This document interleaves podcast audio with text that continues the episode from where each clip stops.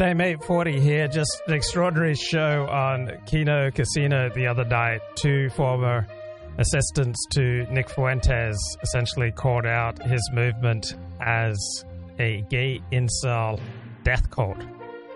And uh, considering the trajectory of Richard Spencer's movement and many other dissident right movements of which I'm aware, it seems like every dissident right political movement that's not avowedly pro social ends up as some kind of incel death cult. So, what the heck do I mean by pro social? Someone who encourages you to preserve your relationships. So, with many revolutionary movements, they encourage you to damage or break ties with wider society, with your family, with your friends, with everything that you once held sacred. So, there's a famous quote in uh, the Gospels in the New Testament where Jesus tells his followers, Look, let the dead bury their dead and come follow me. And who is my brother and who is my sister? Like, who is my family? It's those who, who come follow me. You become my new family. And this is the ethos of many revolutionary movements. But uh, as this applies to the dissident right, it tends to lead to antisocial behavior. So people damage ties with their family. They can't stop talking about uh, issues such as race, politics, uh, religion, sex that uh, damage their most important relationships. So, unless you know the other person is interested in a conversation on race, on politics, on, on sex, on religion, you gratuitously bringing up these highly charged topics is going to damage your most important relationships. And any movement, oh, even if it doesn't explicitly call for you to to do this. But if the net effect of say an online movement is that you develop this virtual personality whereby your social skills get tuned down so that you become less effective relating to your family, to your friends, to your employer, to your educational institution, to your church, synagogue, and wider society, then you're in a downward spiral. So this is Jaden here talking with Mr. Medica and the folks PPP and Andy Warski. I went down to Florida with a fellow friend or with a with a fellow Groyper friend, whatever. Um, like a month after New York, I hadn't been talking to Nick, I hadn't talked to him in like a month, because uh, I was fucking fed up with him. He had got, just gone to Texas to do the Elijah Schaffer thing. I went down to Florida for a week with another buddy, and uh, when we were down there, we met up with Simon, and uh, he told me about the interns quitting and himself and how he was like fucking done with Nick basically. And I was like, I had no idea that that was going on, and we felt the same way. And when I got back from that trip, uh, Nick was going off because he had called Simon when I was down there, and like Simon's like, hey, you know, I, have decided I want to quit. And he's like, no, you're fired. Fuck you. Um, and I'm to ruin your life basically if you like do anything, say anything. And Simon had told other interns, you know, like this guy's fucking nuts. Like you should get out of this. And that's really the reason I came on this show to begin with. That and the fact that he was doxing people close to me. Um, because this guy, it's not just like a haha funny. He watches a gay show. It's like this guy is a sick like person who wants to has sees no problem problem in like destroying young. How, how long did it take lives. you? How long did it take you to kind of come to that conclusion? I mean, I know you had a relationship and you worked together, and uh, things probably didn't turn sour right sure. away. But like, how long into the relationship did it start to become? I mean, just you know, no, friendship. I, I, I, did it start to become you know apparent? Like, you know, yeah. shit, maybe this guy's not on the level like I think he is. Yeah. Um. So I called Jake Lloyd about um just things that I was like questioning about it back in April of last year. But when I officially was like, I'm done with this, was December when I got back and talked to Nick for the first time in a month, and he was going off, and he was like, "I'm reporting Simon, or I'm going to sue Simon. I don't even know if I can win, but I'm going to sue him just because he's poor, and I'm going to like rape him in legal fees." And this guy, like, he'll tell you his he is not well off financially. Nick didn't pay him anything. He has a wife and two kids. Like, he's in a not like the best scenario. And then when he also was uh when assistant Groyper left, he's like, I'm reporting this guy to the fucking feds, and he, it's like this is when I was like, okay. Wait, so did, he, did, he, did, he, did he literally say to the feds? One hundred percent, yes. He hmm. wants, yeah, and what that's what it,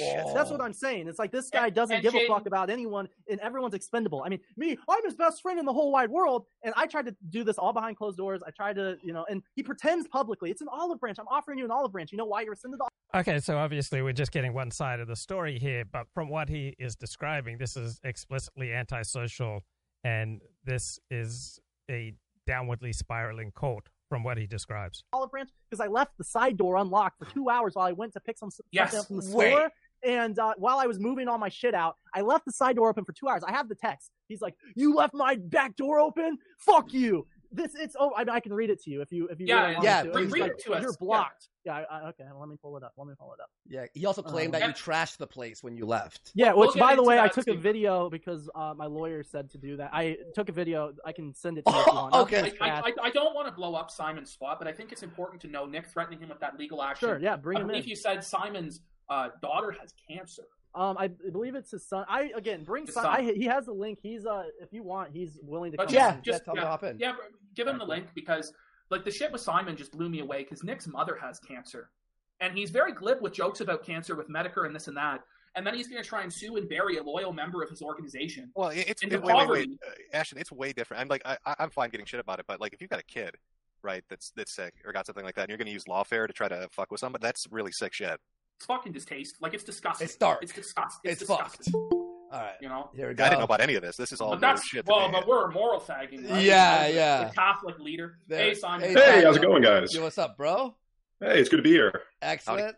Uh, uh, can you lower your mic just a smidge? So this is uh, Simon, who used to be an, an intern for uh, Richard Spencer. He spoke out against Richard Spencer in 2017 on the Weekly Sweat, and here's a segment where they talk about Nick not just uh, imagining himself as the second coming of Joseph Stalin, but uh, also imagining himself as the next Hitler. The Catholic Cami thing is far less egregious than stuff he says on the show daily now. You know, Yes. being real. Yes. You know, Well, yeah, wasn't wasn't Catboy Cammy? Didn't he get disavowed for giving like a you know tongue in cheek Hitler speech? But then Nick goes on stream and says he wants to be Hitler two, three, and four. Right, and he compares Putin to Hitler at his premier political conference. And this is what I, I do want to, if you guys are comfortable, kind of get into the political side of things, because a lot of people follow Yeah. this guy because they think he's going to be a political force, like you mentioned, Jim. Um, you know, at the, the premier, the, the headline political conference of the movement, he's up there in his in his keynote speech talking about, oh, well, they compare Putin to Hitler, and like that's a bad thing. And you know, he's laughing, and the the, the crowd is is cheering. It's like, oh, I shouldn't have said that. I mean, to me, it, it kind of comes off as the same thing, maybe not exactly the same as like the "Hail Trump, Hail Our People, Hail Victory," like the uh, the Spencer moment from '16. It's like, what are you really trying to do here? If the goal is to build a political movement, who is the political voter base? You know, the vast majority of right wing uh, voters are older people, you know, uh, boomers. I know it's such a horrible thing. A lot of Gen Xers, millennials. I don't think Zoomers are, are voting nearly as much, and the Zoomers that do vote are far more on the left. So if you're trying to appeal to Republican voter base, the people who elected Trump, I first of all, I don't think it's a good idea to, um, you know, praise Putin as like the, the you know, uh, as like the savior of America. You know, he's a Russian politician. You know, whether you like Putin or not, I, I do like a lot of his policies. That's that's just not something you do politically. That's not the point. Tucker Carlson's a great political leader, and he doesn't even do that. But then to take it a step further and say not only is Putin good, they compare Putin to Hitler, and that's like that's a bad thing. Like you don't want to be compared to Hitler because you do want to be compared to Hitler. And it's like anyone with a brain can you see go that. through any like Yeah. mainstream conservative talking point as well, and he's like the total opposite side and tries to justify. And maybe like we know maybe it's right, but also it's like, are we trying to win here and like get normal Well, I- people involved? Or and I know you've touched on that a lot, PPP, in the last few months, like the the free speech thing, obviously with the Mhm. Medicare debate, which he was really upset that I didn't say that he won. Um, and like I know he's he's anti-gun in some. s- Yes. Second he's- I've Amendment heard him say he's Yeah. anti-gun. It's very you know, like. Go you ahead. know Go this ahead. week he justified the Louis Theroux documentary. He said it was a good thing because it made him look like Hitler. Nobody even knew that that was happening. By the way, I heard about that the first time on the way to AFPAC, and I'm like, eh, probably not the best. I don't think the Louis Theroux documentary was a disaster for Nick. I mean, certainly comported himself much better than, than Beardson did, but didn't do him many favors either. So when when a journalist comes to do a story on you, it's not your story, it's their story. They're going to tell the story that they want to tell, and they may be really nice and they may be really attentive, and they may keep saying, "Look, I just want to understand." But in the file analysis, they're going to do their story. They're going to edit it the way that they want. And so many personalities, many people become convinced of their own powers of persuasion that they're going to transform the journalist and they're going to get to tell their story. No, the journalist tells the story that they want to tell. So many people have delusions of how much power and influence they have over the journalist and over the story.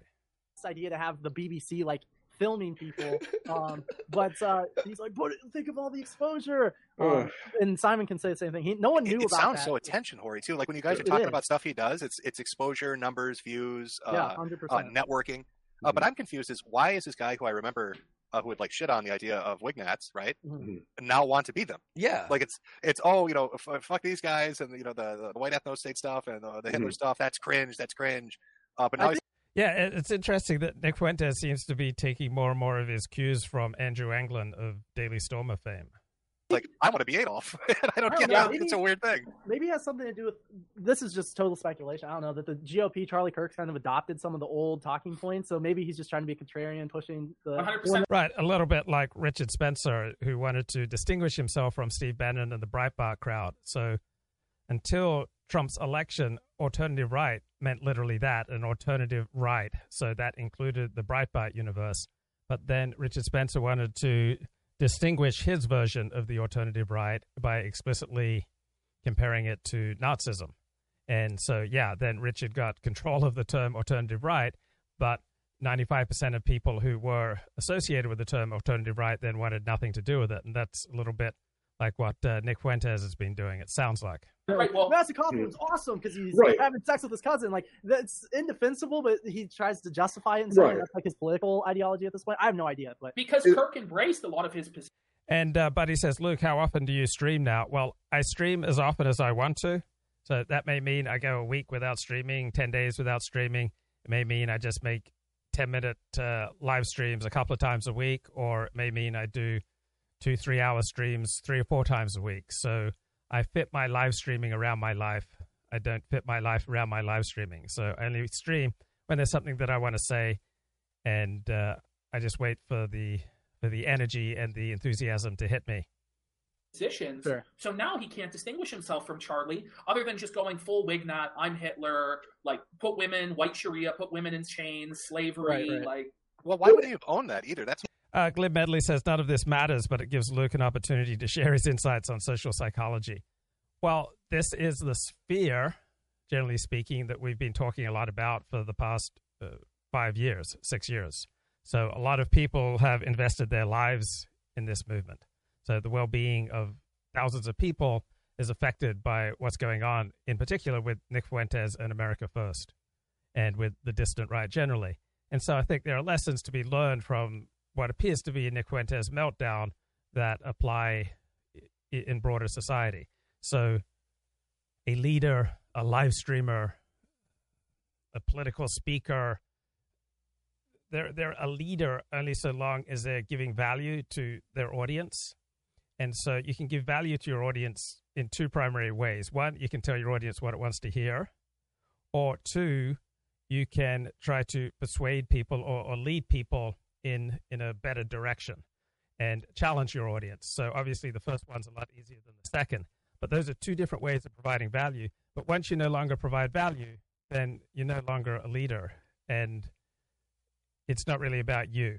So Nick Fuentes had a following as long as he was fun and he was taking people where they wanted to go. And Richard Spencer had a following so long as he was embodying a, an ethos that people enjoyed. But very little of this is actual attachment or, or devotion to a Nick Fuentes or a Richard Spencer, right? People value people in terms of what other people can do for them. what I'm Yeah. confused about. Why wouldn't you have said, "Hey, look, I was so convincing," and what we were saying for two or three years, Charlie Kirk now is on our side. He agrees with the shit we say. he shits Well, that, that's exactly the thing. I mean, if you were a serious political actor who, you know, you're taking in hundreds of thousands of dollars worth of donations from donors to And Half Galatian says high pitched voice in fat guy is not how you start a movement. Well, PPP is very good at what he does.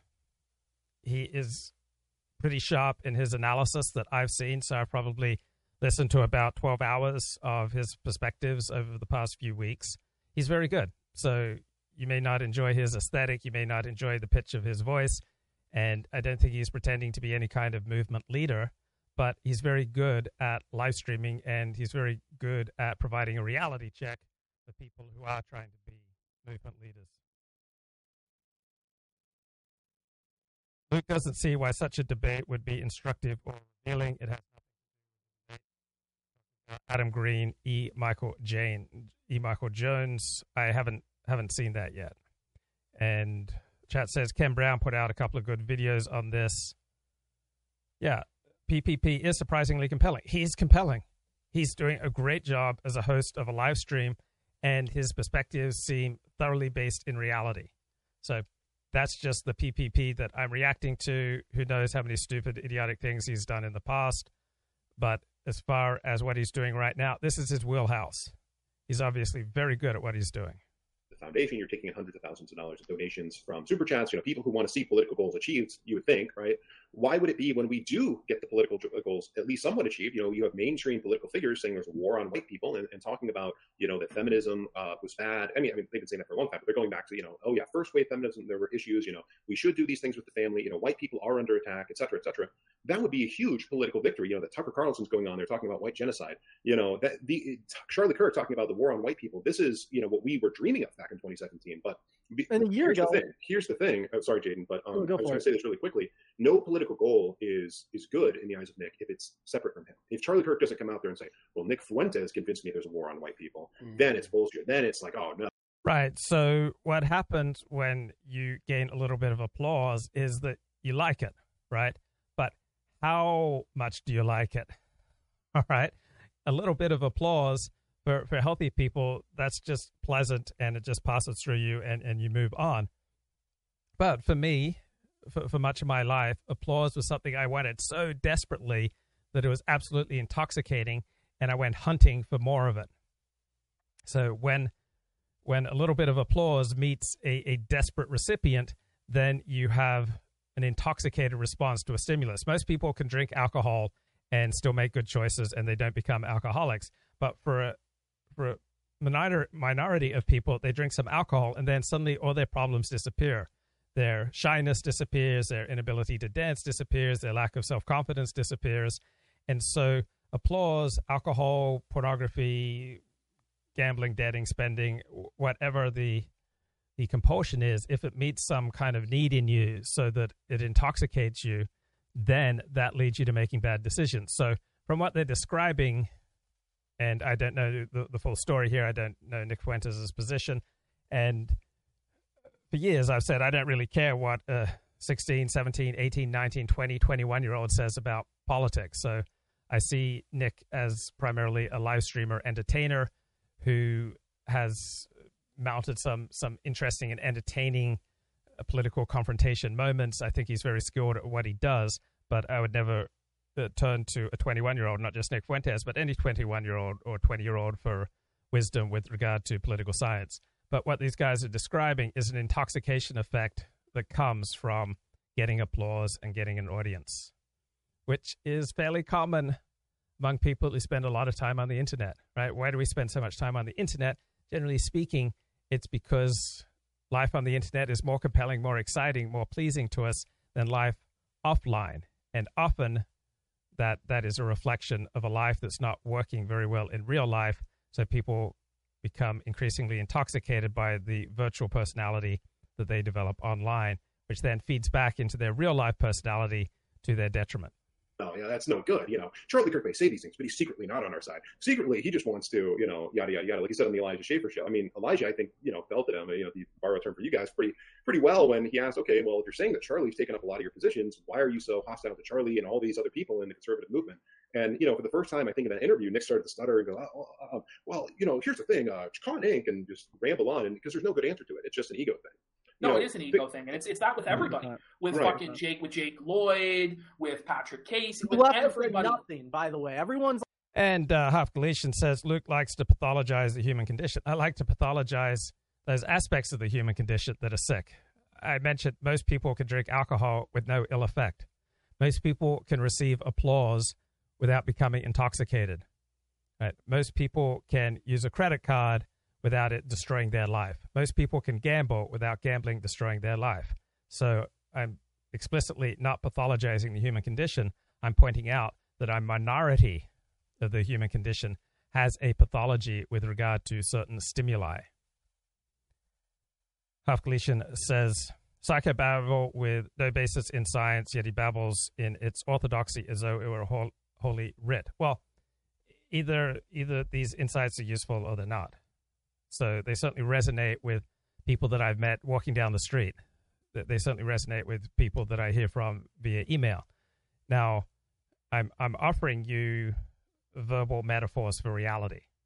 And sometimes these metaphors are going to be apt, and sometimes they may apply to you, and sometimes they won't. It's like you put out that statement and you started all this. Like I was talking to some streamers on Cozy and they're like, just so you started this. It's like, Mhm. oh, that would have been made public and he would have been like, I fired Jaden, which again, not even true, but it's it, that's what it always is. That's what he So it's either true that people develop a new personality online or it's not true. I think it is frequently true that people develop a new personality online compared to their offline personality.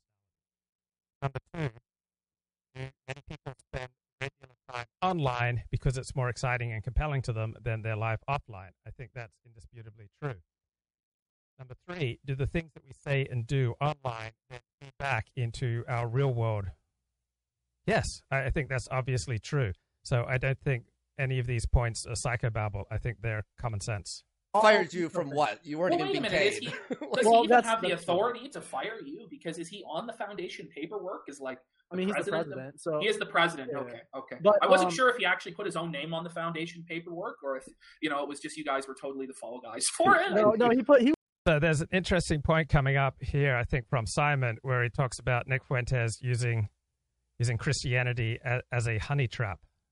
I, I never thought of it in that explicit language, but I think it's it's a pretty good point. if this is a serious political thing, I mean, you could even question me in some ways, like the gaming stream. Granted, I did other things and I was political, um, like at one point and behind the scenes, whatever. But like him and Beardson and Ralph and like a lot of these people, it's kind it's like in the new people even like now we have the Minecraft VTuber. It's like, is this a serious political Wait, thing what? or is it Minecraft. that's UX UX for Oh, that's Minecraft UX? VTuber? Okay, but it's it's like you know baked you know, I, I I've been friends with him for years, but it is questionable as to what's like what are the goals of this thing.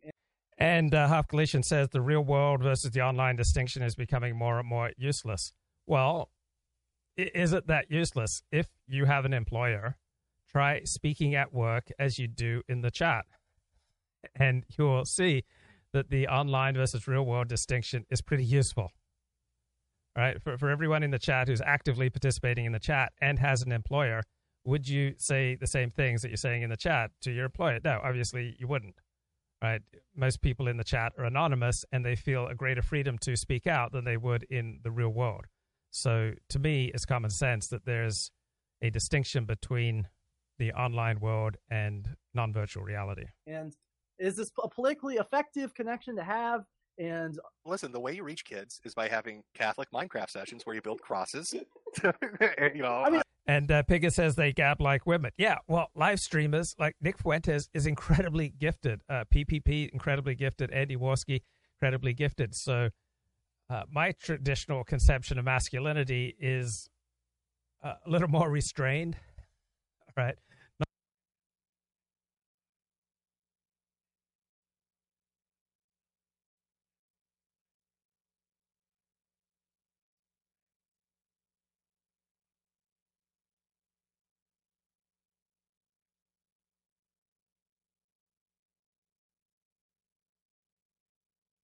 Entertainingly, just uh, off the cuff, you know, about a hundred different topics. I believe that at one, at one point I believe that like the gaming streams could reach, and I still do to a certain extent. Like the not like not necessarily I, I that. think he I agree with I, that. I, th- I think he used your guys' religion as a uh, as a crutch, as a prop. no, no, I agree with that. I agree. with and that. I think he drew in a lot of you guys who were act- And uh, Bernard says it's interesting that Simon used to be so close to Richard Spencer and then Nick Fuentes. Yeah. It, it does seem very much like Nick Fuentes is going on a similar trajectory to Richard Spencer. And it seems from what these guys are presenting that Nick Fuentes is doing many of the things that Richard Spencer did in his downfall. actually pious or devout, or maybe just you know uh, semi-religious or whatever. Um, and that was like that was the honey, right? For the honey trap. It's like, oh, hey, come Yeah. be a part of the organization. You know, Sure. Christian uh, nationalism, whatever. And then you hang out with him, and he doesn't want to do prayer circles. He laughs about it. He doesn't go to church. He's mocking religion, mocking people dying, wanting to hurt people's kids. Has blackmail, talking about going to the feds, lies about his money. Uh, t- treats you, Jaden, like a fucking house sitter, and then throws your ass in the street after paying you a nickel. Like, uh, what? What about this guy? There's nothing good. I haven't heard one good fucking thing. I mean, yeah, he's he's charismatic and he brings people in because of that. But like, no, eventually you can see through the bullshit. Hopefully, ideal. Like, if you're a free, th- if you're a real human being, you can see through the bullshit. The problem with this is that he preys upon children, people who Yeah. are Oh, that's- underage or yeah, don't know definitely young better. people. I was. I don't. I don't really think there's anyone over the age of 25 who's fooled at this point, which is why he's doubling down on like young incel men the most vulnerable people to providing them this black pill. And uh, Half Galician says the difference is that Richard Spencer has a trust fund with a lot of money in it, while Nick Fuentes does not. I'm not sure. Richard Spencer does not seem to behave as someone with a, a ton of money. I mean, he's he's he's made raising money a fairly high priority. He he didn't have the, the money to hire a lawyer, so so Richard seems to come from money, but he does not does not evidence someone who's got a lot of money at his disposal over the past few years. Bullshit doomsday cult worldview. So, it, it, but just just judging by choices eh, and behavior, it would seem to me over the past three years that uh, Nick Fuentes has had far more financial resources than Richard Spencer. That's well, what yeah, that's is. that's what cults do. I mean, I, I know you guys have thrown that out there, but it, it really does tick the boxes. What do you do? You find a vulnerable population Mhm. um, that feels uh, isolated and uh, antagonistic towards the world. Um, you separate them from it. You make them dependent on you, and then you put the fear of God into them because you're now their God.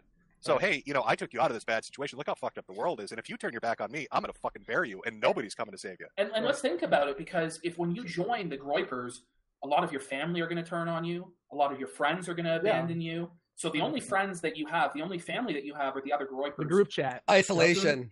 who Nick Yep. controls completely. So he has the ability, if you say something he doesn't like, to completely take away your entire social group, completely Yep. ostracize you, and break you. And, And he's done this to other people. Didn't he do it to uh, what was his name? The Groyper that got kicked out of AFPAC three. What was his name? That was like with Lowe's? Ralph. Oh, Not uh, Zoomer, Zoomer. Well, he can only do this to people who cooperate in their own self destruction, right? People who are incredibly isolated are always going to be far more vulnerable.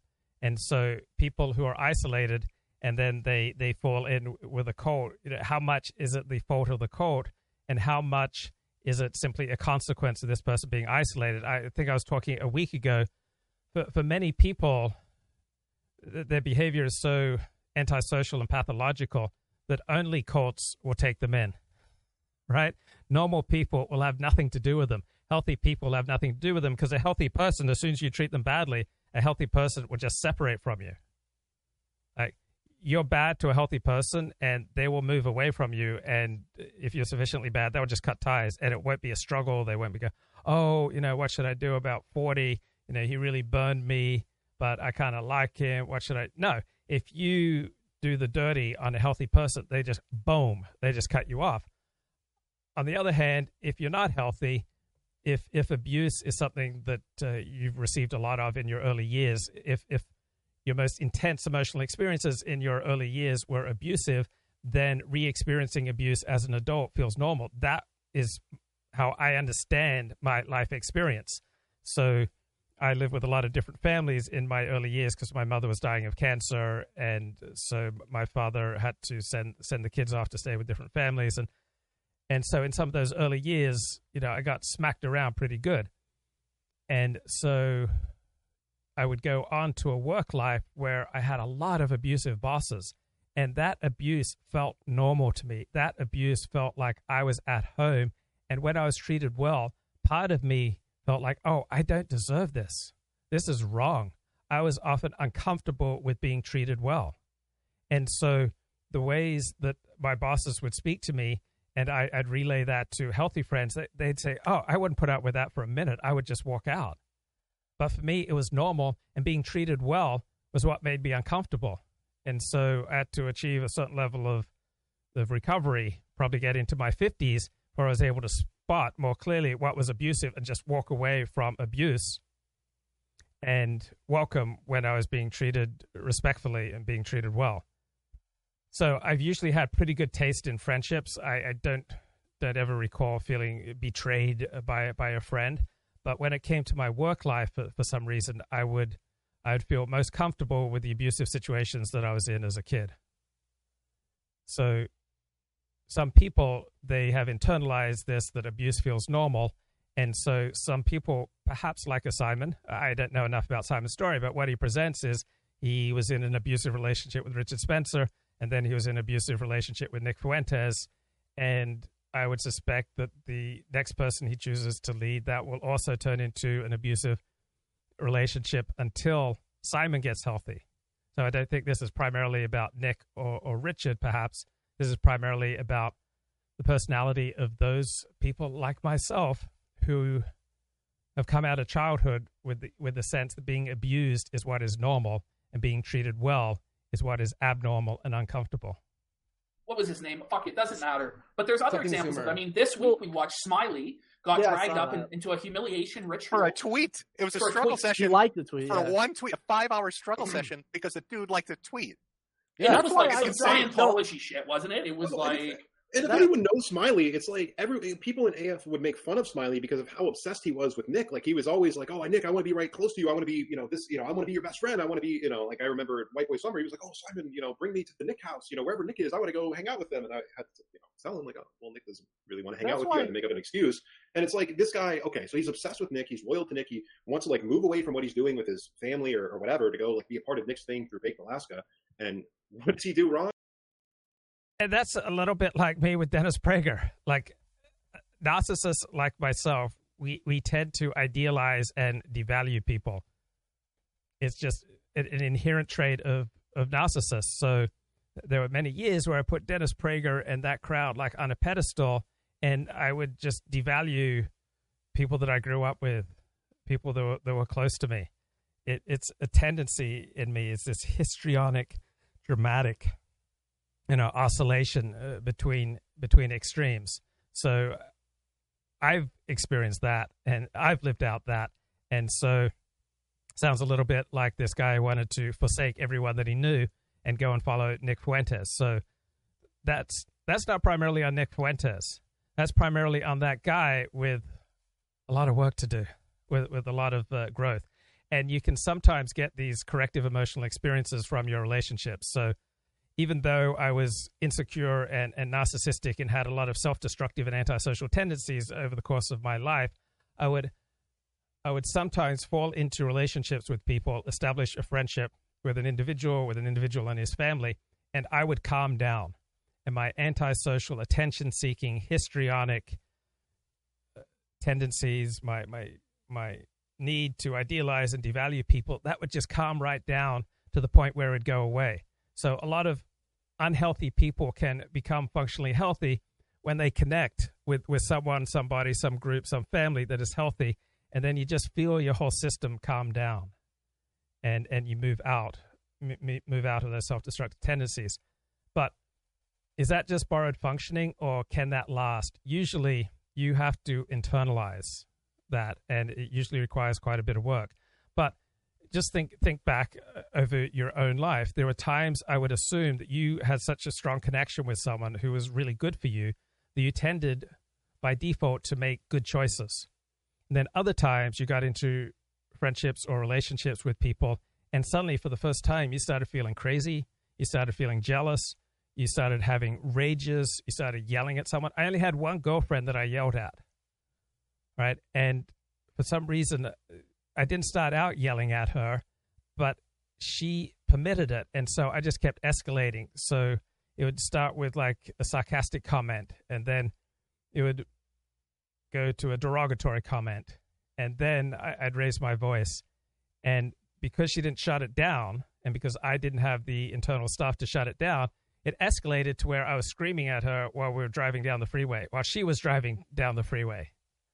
And if she would have had the stuff to end it and say, "Hey, you're behaving like a jerk," or if I that would have done me a tremendous favor, not to mention her a tremendous favor.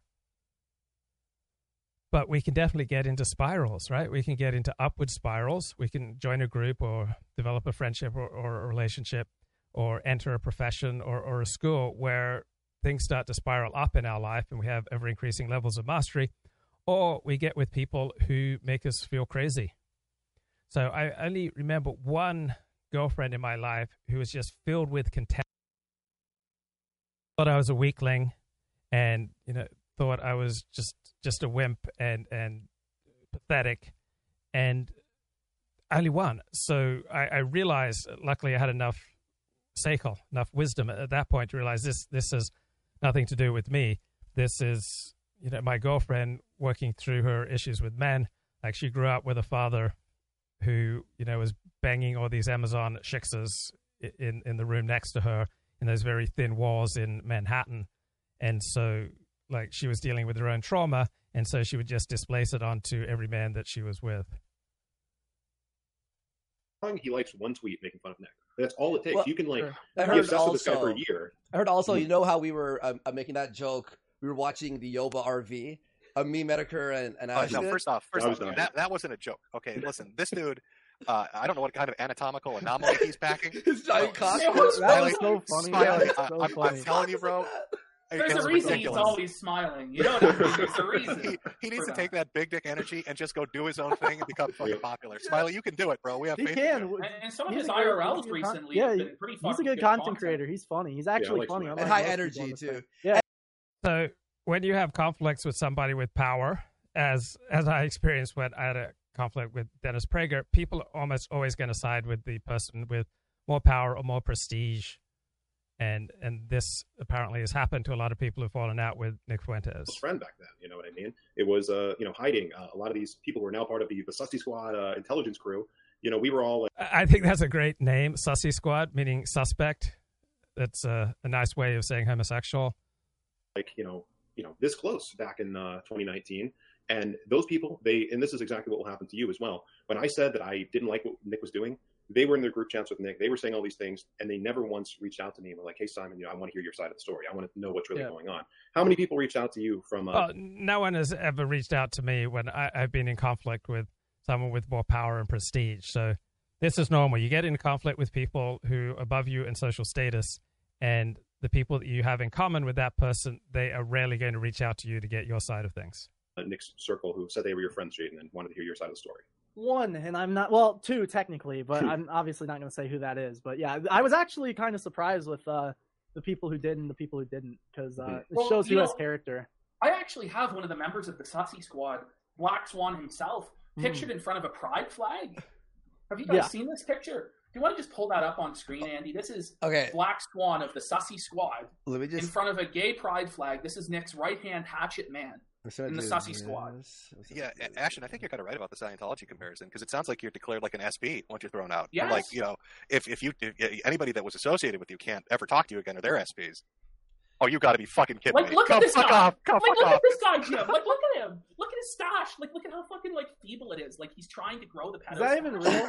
Simon? That's uh that looks i don't want to dox him i don't know if that's him or not i'll give him an out on that because you know i don't it's him. It's well, i'm not saying that It's him. I'm saying it is. That's Black Swan. That is the Sussy Squad in action. Holy fuck, man. Uh, Does he huff paint? What what am I? it's like aerosol. And uh, Harp Galatian says, Luke, before I go, that last line about whenever you argue with someone with higher social status, that uh, people virtually always side with the higher status person. This is your best insight of the month. Interests over ideals. Right, another four grand slam. Two big ones this month that I used. Thank you. Yeah, so I guess there is a time and a place to prioritize principles over your interests, but generally speaking, uh, people are evolutionarily adapted to put their interests ahead of their principles. Salt cleaners or what? You know? Yeah, oh, well- That's fucking amazing. That fuck. I really want to see the other members of this fucking Sussy Squad. I really do. well, well I, I'll just say I disavow bringing up any of their pictures, even though they're doxing everyone we know. It's just you know, like, I don't want the, uh, Those the argument public, to go those both are ways. public now. This is Yeah. I'll, It's I'll, been I'll public dirty for a my while. hands with it. Yeah. I'll It's dirty been public for a with it. while. beginning of the show, I don't think we went into it enough. 2x multiplier on Nick's viewership number. I helped build America First Stop Live. I was not the main developer. The main developer, again, is a good is, is a good guy. If there are any of these Kiwi Farms people listening, um, you know, like there are good people working there. There are um, decent individuals, talented individuals. You guys have seen Cozy. That was essentially built by a very small handful of people. Uh, and you know, I do hope that they get the hell away from this thing after this. However, I know with certainty since day one, and I saw the numbers, we had the ability to display live viewers on the uh, on the show. Remember, Nick was talking about on his show all throughout last year before they showed the live uh, numbers, uh, the watching count before you know below Nick's video. He would say, "Oh, oh, well, you know, we, we really haven't been able to implement that feature yet. You know, we we have too many other things we're working on. We're working on getting emojis in the chat or whatever." Um, and the reason we didn't implement that live feature is because it would have told a very very bad story. We started off at the beginning of 2021 with roughly 5,000 legitimate viewers on America First Live, going from DLive ha- averaging around 8,000 a night. We started at around 5,000 the first time Nick went live after January 6th. A- after that point, we were dropping into the 4,000s. We kind of went a little bit back up to 5,000 during AFPAC 2, and then it was just a slow decline to the point we were always in 3,000 or less by the time that Cozy was set to come out. So we, you know, they were faced with a choice. Do we admit that, you know, last time people saw us have legitimate viewership numbers, they were around 8,000, 7,000, et cetera. Or, and, and now they're at 3,000, which would be an admission that our movement has shrunken, that interest has dropped off in what we're doing. Or do we apply a 2x multiplier in the code to Nick's channel specifically? At the time when I was there, I didn't see them applying that multiplier to any of the other channels. I don't know if they do that now. It wouldn't be hard to do. But they decided to apply a 2x multiplier in Nick's viewership number. And again, that is so this helps explain why Nick can purportedly have uh, 5,000 people viewing and almost nobody super chatting. So maybe those uh, live viewing numbers that Nick boasts about are not real. A multiplier that can be adjusted up or down. They could, you know, make it 1.8. They could make it 2.5. And you know, when Nick says, at least when I was working there, when it would say 7,000 on the site, we could see the back panel and it would say 3,500. When it would say 5,000, it'd be 2,500. So, what was the justification for this? Was it that um, he wanted to present like you know, uh, fake it till you make it, or is this the feeling I get um, when mm-hmm. it comes to Cozy TV and his whole political ambition? Is I think that he knows that he's burnt too much capital and too many people with the politics stuff, and mm-hmm. so he's looking for uh, something he can package as a uh, you know alternative media site, drive up uh, you know interest in but uh, that was uh, the only time that he's ever he's ever done that. But, oh, I want to ask you about the multiplier on Cozy, right? So there's a multiplier that anyone on the back end can add 2.5 times, which is crazy to me, right? Does he do that for any other streamer, or does he say like, "Hey, if you uh, you know keep supporting me, I'll throw on an extra 1.5 or whatever"? Like, how does See, that work? While I was there, um, that was not the case at the time. So but it, it, very easily could be uh, implemented. I mean, there's it's literally like changing one variable. And I saw somebody in the chat said something like, "Oh, well, if it's a two x multiplier, why aren't uh, Nick's numbers always even?" It's like it's like you know the people, the developers aren't idiots. If they're doing something like that, it's going to be like two point one zero, you know, blah blah blah, blah you know, random string of numbers, so it doesn't. Um, you know, have like an even or it's always odd or whatever. Like there, there are ways to do that in code if you guys weren't aware. But um, I, I, don't know if he's doing that. I, I did want to say I was forgetting with the whole Milo and MTG thing, like not to you know redirect the conversation too okay. much back there. But um, it's it's funny because when it comes to like the the political future of America First, you know, they had Paul Gosar. He he came out and said what I guess me and Jane are saying right now that this guy can't shut his mouth. You know, which I think everyone who's watching the stream would agree with. Marjorie Taylor Greene, who they think they still have an in with because Milo is like working with her, working for her, when she said everywhere publicly, I don't like this guy, I don't want to support this guy, this is weird, this is a turn off to my voter base. And if you have like the exact number, or excuse me, the exactly the most right wing candidates in America, you know, from Joe Kent to J.D. Vance to Paul Gosar to MTG, uh, I think Lauren Boebert or whatever is also attacking them. Like all, you've pissed all these people off. There's no, there's literally no political future for you. I just want to. I was thinking about it um, when you brought up Milo. I don't think I made it. So not everybody can handle success. So some people are far better off as dissidents. Some people are far better off kind of sniping at those who have success and from the picture that these people are giving, uh, it doesn't appear like uh, Nick Fuentes, from what they say, can handle success and and making a real world political difference is just not something he's capable of. Clear enough earlier, and I think this is something that needs to be repeated. There is no political future when you have no candidates. You appeal to um, an extremely small number of people to the point where you have to lie about the number of people who are actually watching your show uh, to not demoralize the people who are in your cult or whatever. Like this is a political know. movement that's imploding. You know, Sorry, I don't. I don't know why he, he can't. I mean, I guess I do know because then the donos dry up from the backwards right. if they don't believe. So, being a great live streamer and being a genuine political leader are not identical skills. In fact, they're, they're probably in most cases quite contradictory skills because what makes you so compelling as a live streamer is your unpredictability, is your spontaneity, is just you know developing things on the fly, uh, being entertaining, right? These are not qualities, generally speaking, that are powerful when it comes to being a political leader. So, Nick uh, and and Richard can be compelling personalities with live streaming. Appears like they are just terrible political leaders. I believe that it's not a serious thing, but like he's he hasn't he had an entertaining show. He has an audience. Like just drop the bullshit. He's he's yeah. been going after me for seven days straight. He's going to continue to go after me every day. I mean, is it is is this to our political goals to go after me? I, I would Joseph Stalin consistently go after me? I, it probably would have been dealt with it privately. Maybe I would have been killed. I don't know. But to constantly, go- yeah, it seems really weird that Nick uh, so often compares himself to Joseph Stalin. That that Stalin is, is Nick's role model. So like, oh, well, guess what? I'm going on Beardson Beardly stream, and I'm gonna fucking own this guy with a bunch of right. So the skills that, that Stalin had don't really translate to America in in 2021 they they translate to a Russia under revolution post 1917. So it, it, just seems like a really weird and antisocial thing to continually say that you want to be Joseph Stalin. Like, what kind of person leading a right wing movement uh, keeps talking about how they want to be Joe Stalin? Some drama and rumors. I was just like, this isn't serious. This isn't serious. Get a fucking grip, people. Like, if Yeah. you love the drama, that's fine. That's great. Everyone watches the Kino Casino for that reason. Let's But go. why like why do we have to larp as a serious political movement it's not it's not if you want that go watch john doyle or something but this is a fucking joke Yeah, it's funny. You, uh, can Sorry, either of you give me any insight into because didn't Torba and uh, Gab give like twenty grand uh, Yes. to Nick uh, for one of his dinners? Um, do you think Torba? do you think he's regretting that right about now? Because I noticed once they thought they could get back on Twitter, they were all like, "Fuck Gab, it's boomers," and uh, they call me Little Nicky over there. and he seemed like he was really excited to get back on Twitter the second he thought he could. yeah Yeah, yeah. I remember uh, Nick ran a, a chat that I was in. It was something like the Gab heads, and Torba was in there. And uh, like the minute, like you know, Nick, like Torba has done so much for Nick. I, I won't even go into some of it because I don't want to embarrass Torba because I, I do think that he's probably a very good guy who's really been screwed over here.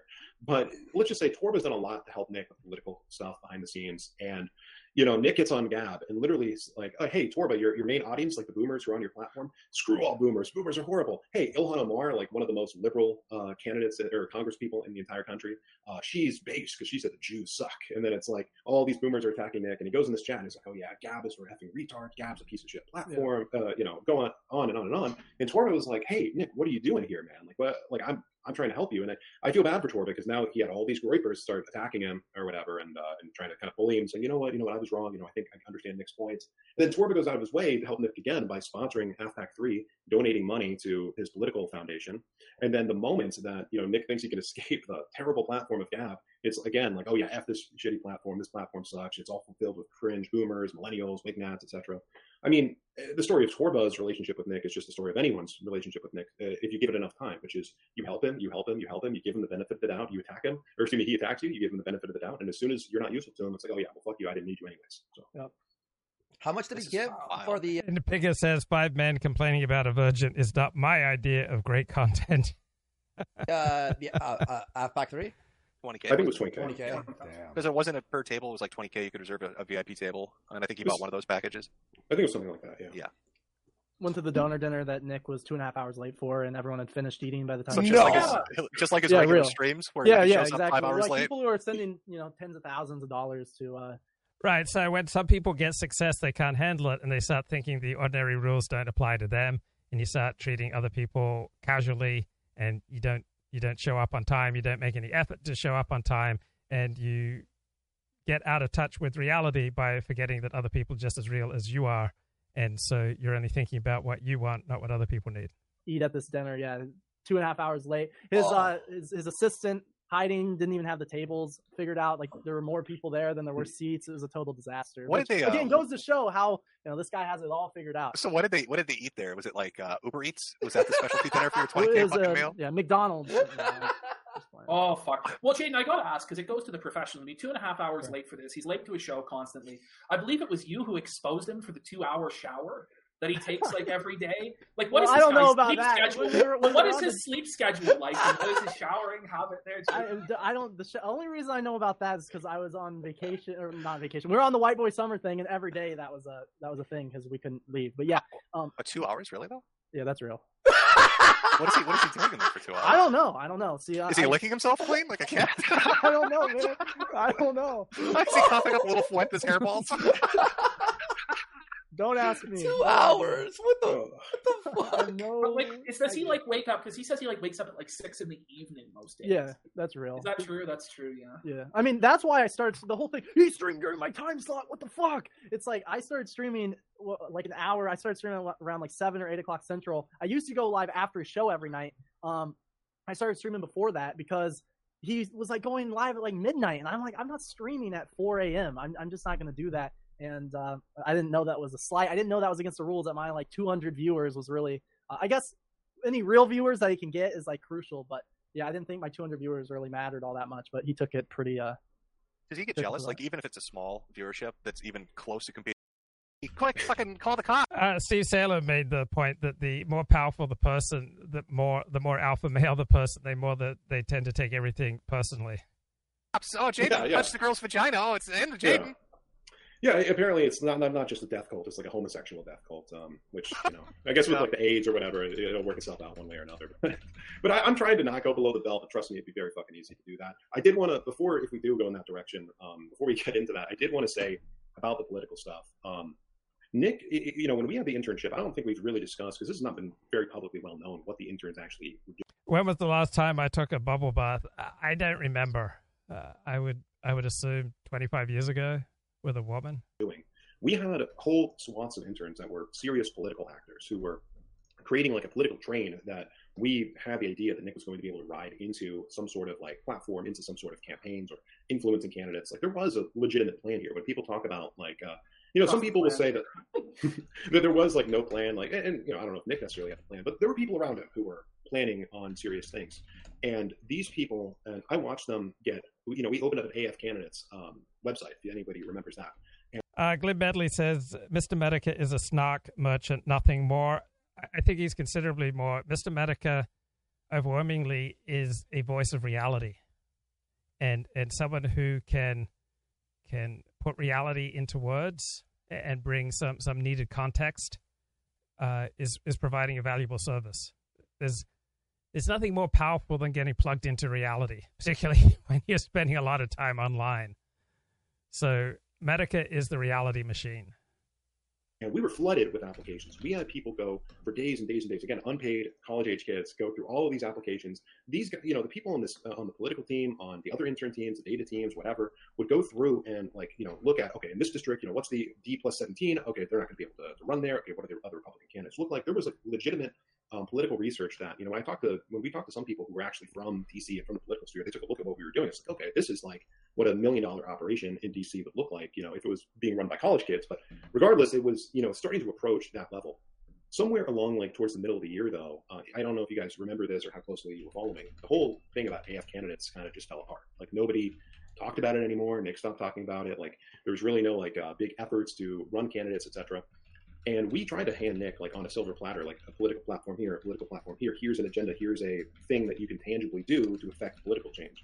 And always, you know, the response we would get when we run it up the chain to Nick was like, not interested, not interested. Can't do that right now. We can go on a 17 day uh, white boy summer road trip um, to embarrass so, ourselves. So you do all this uh, data yeah. interpolation and analysis. You start vetting things. You start looking mm-hmm. at uh, demographics. You put together a platform and a plank. You start looking at candidates.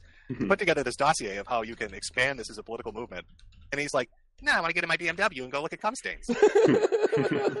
well, it's funny with the with the BMW, or I think it was actually like was a Dodge Challenger. Was it like a reference to James Fields who ran through all those people? So when Jaden McNeil, after living with Nick Fuentes for eighteen months, moved out, uh, Nick apparently mes- messaged him that he was going to use uh, some sort of light to to go through Jane's couch to look for cum stains what Charlottesville. It's like first of all, is all, his license be... plate say Hitler two, three, and four on the back? that would be a good one. Somebody should uh, somebody should reserve that. But oh, no, no, it's it's funny because during the White Boy Summer there was a um, donor event, and if you watch the White Boy Summer movie that we put together, you can kind of see where he's like addressing like this fancy room of like donors or whatever. I don't know the timeline exactly, but at that donor event. I know that you know from talking to a lot of Groypers went there, not just political donors, but I remember Groypers talking about, oh yeah, yeah, Nick uh, got his money taken from the feds. Um, and so, like, you know, we have like these legitimate political goals that can't be, accomplished. That we're doing, you know, harsh data analysis. We're doing like these comparisons and talking to people in DC, sending people out to campaigns. But instead of doing any of that, we do this road trip. And then we, when we go to like talk to donors, we lie to them. We say, "Oh yeah, yeah, uh, my money's taken away. Oh, uh, woe is me. I'm so poor." And like you know just even take the morality out of it you don't need to lie like you know as a christian i think it's terrible to take people's money based on a lie obviously however you don't even need to lie nick you know, that's the thing. It's like those people probably would have supported you even if you didn't lie to them. But now I don't well, know doesn't how many he, doesn't he detest them? I mean, I could have sworn I saw a clip of uh, I think it was Nick and Beardson talking about like doxing some guy. Um, mm. And it wasn't really that they were doxing him, but one of the comments they made was like, "Oh, he's a blue collar worker. He's poor. What piece of shit." Um, it, and, and, it's just weird to me that he'll take, you know, because you said at this donor event, there's Groypers there and stuff. Is Bake Alaska is saying he's going to press you IRL and kick mm. your ass, Jaden? So this That's is the current strategy mm. to send Yoba as the hitman. Hey, Jaden, boxing, you versus Bake. Let's fucking go. that, that would be interesting. yeah. Alaska's gonna come mace me. Hmm. Yeah, it's and I held back on the guy. You heard it. I was. Didn't you, you say that there was a? Yep. Didn't you say there was a bunch of saucy people at Bake's party? Do you want to Oh, get yeah. into that? um, during White Boy Summer. Yeah, it was the Sussy Squad was all out in force. Um, again, because I don't want to be involved with doxing, you know, I won't name them who they were there or whatever. But yeah, I mean, like these are the kind of guys who they call themselves the Sussy Squad. One of them is an actual homosexual. The other one is a, a sexual degenerate of like another breed, which I don't even want to go into. And these fucking faggots would constantly be like all over each other, you know, like grabbing each other. Like, you know, they one of them would always have his shirt off in front of them, and they would like tackle him, start tickling him. And I don't know if that's what Nick means when he's talking about being sussy with the bros, but like I think about like all So that sort of sussy gay behavior was going down at Bake's pool. So you're telling me Yes. that at Baked Alaska's house they just have random half naked tickle parties? Oh, on occasion, on occasion. What the You know, fuck? maybe I don't know. I fell asleep but- drunk on the couch, but they all took pictures of me. While Did you wake up sore? No, I didn't. Just for the record. Yeah. But yeah, I passed out on the couch and they all took photos with me, which is Well, odd. it- it- real quick, as we were talking about the, the Nick's recourse, um, you know, so I don't think it'd be any surprise that me and Jaden know some people who are still in the internship in various different departments and various different teams. Um, and Nick's people, and this is in the last two or three days, have demanded that they sign new work for hire forms and new NDAs. Um, I don't know if maybe Nick somehow lost the old ones or they need to like reword them so they can fuck people even harder. But and this is one of the big, you know, we're talking about the bombshell. Jaden kissed a girl. Here's a bombshell. They're trying to get any interns who are still left in there to sign new legal documents signing over their lives to Nick Fuentes. If any of you people are watching the stream, please don't fucking do it. You know, Oh. put a fake name and then run away. I, I mean, it's this like they're doing this right now, and I think they're demanding the new NDAs probably before the end of the week, maybe into next week. So you have a couple of days. You know, Well, I remember Jaden saying that John Miller in particular was sussy. Is there any reason that John Miller was sussy at Bake's party? Or? all I remember about John Miller at Bake's party is I felt very fucking bad for him. He got drunk, you know, which is what it is. And I know Jaden, him, and you were like fighting or whatever. And So John Miller's the one black guy who supports Nick Fuentes. You need that context here. Uh, everybody was in the pool. Um, which, by the way, because we were recording footage for the White Boy Summer movie, um, Nick said, "Absolutely, do not record anything that goes on in the pool. I don't want them to see my hairy groyper belly, you know, that sort of thing." but we're all in, in the pool, and uh, and I guess like Nick was on a power trip, or he had just had enough. Um, and excuse the language here, but he goes up to, to John Miller and he just starts screaming at him. And um, I can't remember everything he said, but I vividly remember this. He looks at him straight in the face and he said, "And you, and you fucking nigger," you know, as loud as possible. Whoa. You can hear a pin drop. You know, and, and Jaden, you remember this. I, I yeah, no, I who's there thought I was just like, I don't know if we're on YouTube. If you can say that. No, Well- so, sorry, sorry. Well, if you're It's quoting, all right, if- brother. if, you're It was a fair quote. quoting, enough, fair but, enough. yeah. if you're quoting, that's what I was worried about there. Yeah, you aren't yeah. saying it to a black person, Right, right, right, right. Yeah. No, I wouldn't. Yeah, no, and, and I was shocked at the time, and everybody there was shocked, and it was dead silence, and everyone looked around at each other, and then a couple of people there were just like, are like, uh, start like kind of fake laughing, and everyone starts kind of laughing. And, uh, it was so funny because John Miller came up to Nick later that evening, and was like, "Hey, man, uh, I really don't appreciate what you did to me back there." Um, and Nick's like, "Well, uh, yeah, well, you kind of deserved it. You were uh, you were acting like." and he was like, "Look, man, I That just kind of want an makes it sound cool, though. I don't know if that's exactly cool. Like, yeah, well, yeah, I don't know. Like this is supposed to be an integral member of his. It's like, and again. John Miller is, is a great guy. Like, I don't know about the sussy stuff with him. That's not my thing. I didn't didn't ever experience that with John Miller. But John Miller is a guy who came from the Blaze, who had a real political career, like Jaden. He's a black guy, you know, trying to give his life, sacrifice his Oh, career, wait. speaking halfback John, too. John's black. Oh, that- you didn't know this? That makes the story crazier. Yeah, yeah. This is this is a black conservative Oh who my decided God. to screw his political, like, you know, put his political career Oh in jeopardy, in harm's way for Nick to legitimize Nick's event. And he goes to hang out with Nick IRL, and this is what happens. Oh, I thought it was some white guy that he was calling the N word. No, no, no, no, no. That wouldn't really Oh. be a big deal. But the super chats, like before we go to the super chat question, I just want to reiterate because you bring up a good point. Like, there's a reason that we haven't attacked any of the individual groypers because I think a lot of these people flocked to this movement because they wanted something that was right wing, that was, uh, you know, militant, and that was Christian. You know, they wanted to see the things that we read about in the And as a comment in the chat, the alt right is just all drama and, and gossip. Well, gossip's not a bad thing. Gossip can be destructive, but generally speaking, it means that other people matter. You're not really a member of a community until people gossip about you. So, gossip indicates that you belong. You have to be worth something to have people gossip about you. So, if you're doing anything at all that connects with other people and you form any kind of genuine connection with others, there's going to be gossip. That's just an inherent part of the human condition. It's not not necessarily a bad thing. Of course, anything can be overdone. the Bible. They wanted to see victories accomplished on earth for the kingdom of heaven. And with with what everything that me and Jade have been talking about tonight, I want to make it abundantly clear: Nick is not accomplishing anything for the kingdom of heaven, nor will he ever in the capacity of doing what he's doing right now with America First. And if you care at all about the will of God and seeing the kingship of the kingship of Christ actually realized on earth, it takes a lot more than just chanting Christ is king and then stabbing people in the back and going and, and snitching to the feds, etc. And so when you were considering whether or not you're going to fill out those work for hire forms, those NDAs, think about, I know this will sound gay, this will be played and made fun of because Nick would always make fun of when I'd go on a Christian tangent, a religious tangent or whatever. Um, you think about truly what would God want you to do? What would our Lord and Savior Jesus Christ want you to do? Would you, he want you to sell your soul to somebody who would just as easily throw it away tomorrow? Or would he want you to live a good life, get married, you know, find a woman, have actual joy, raise good children for, you know, who, with the white race, you know, we don't have very many children, as Nick's pointed out many times it's either that or it's being a slave to this guy. Because if you've learned anything from me and Jaden tonight, Nick's going to go on his stream and say that he's had the hardest year. Everyone's betrayed him. Everyone's backstabbed him. But if a man has is kicked out of 109 different friendship relationships, it's not about those people. Nick will take anyone who's close to him. People that will even suck up to him, even to this day. Like I love, you know, Beardson. You know, I still don't want to say anything bad about him because I did, you know, enjoy the friendship we once had. He'll take him and throw him under the bus when he's talking to me and Jaden. When he talks to me and someone else, he'll throw Jaden under the bus, and he's going to throw all everybody who gets close to him under the bus in any context. Nobody is safe from Nick's fucking gay faggot wrath. Okay. You know, so, amen, you, brother Simon. Yeah. Amen. Yeah. Simon, that, well, an incredible righteous speech. I'm going to go pee, and uh, I'll be right back. All right. It's so funny you say that. It's the, the, exact same thing as Ralph telling everyone, "Oh, everyone like backstabbed me this year." Mm-hmm. Yeah, I'm mm-hmm. sure 29 people. no, I'm just saying the underwear story is intense, bros. Yeah, yeah, you don't even want to hear Nick, it. Nick liked to do the laundry in the house. Okay, let's oh. just, just leave it there. Oh shit! All right, guys. So we have Nick on fitness and being non-sexual. Let's go. Maybe later. Alaskan rapper 444 sent three dollars.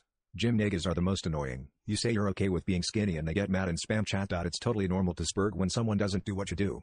Y'all still work at Burger King Odin. Yeah, I yeah, it is what it is. Uh. I, I think it's. What is going? Wait, why does he? Just like that one long stretch. Uh, what a show! um, this clip's like great. I like, yeah. like being a skinny guy.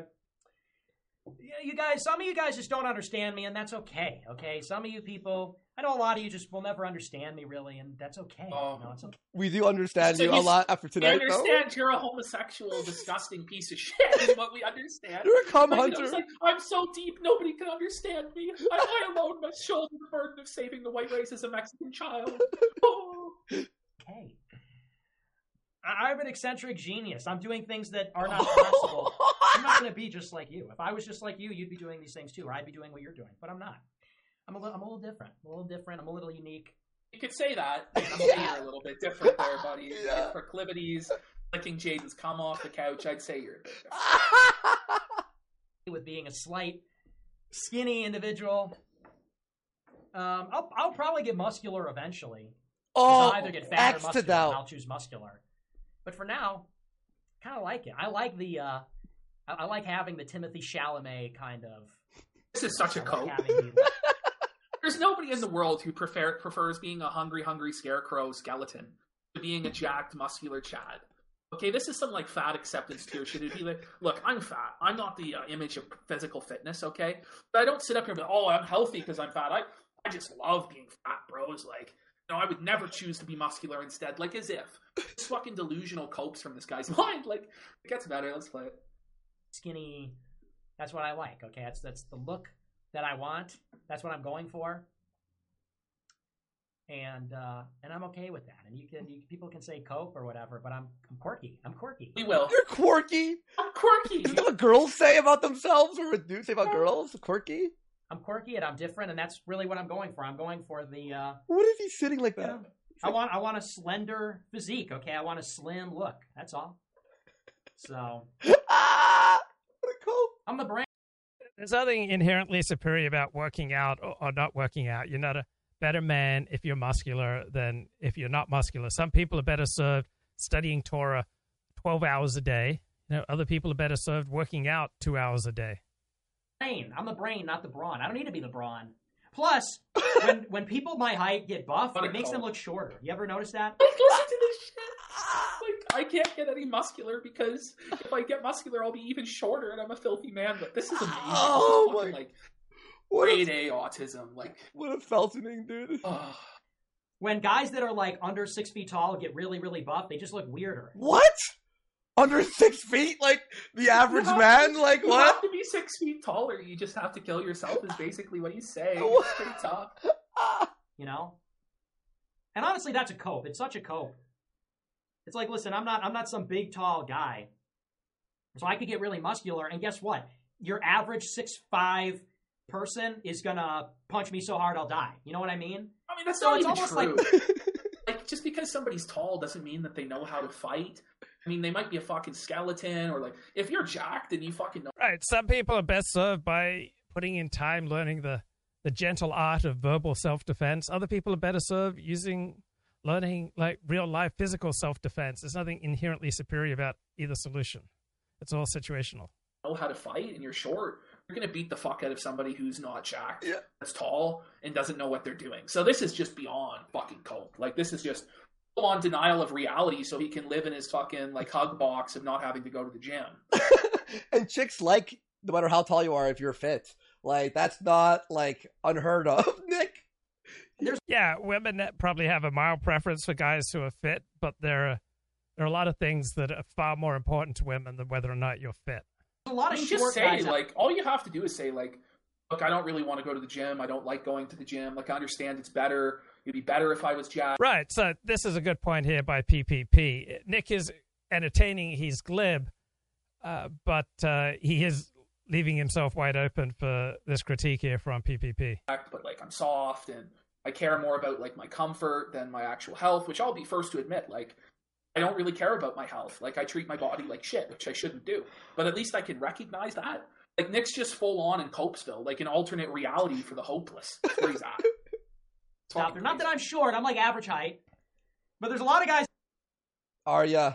out there that are like under six feet tall. That I think that's their cope. They're like, well, I'll just be, I'll just be so muscular. And it's like, okay, someone who's like six six, like Michigan Zoomer, well, There's nothing wrong with having a cope. The important question is does the cope serve you or not? So, for some people, believing in the divinity of Jesus serves them. For other people, believing in the divinity of Torah, that serves them. Other people believing in the sublimity of a particular type of yoga serves them. So, there are a lot of irrational, non empirical beliefs that serve people. So, the question is whether the cope serves you or not. So, if your primary source of excitement in life is pornography, then that probably doesn't serve you. If your primary source of excitement in life is internet blood sports, probably doesn't serve you. If if you're incredibly excited for days and days and days about the Kentucky Derby, that probably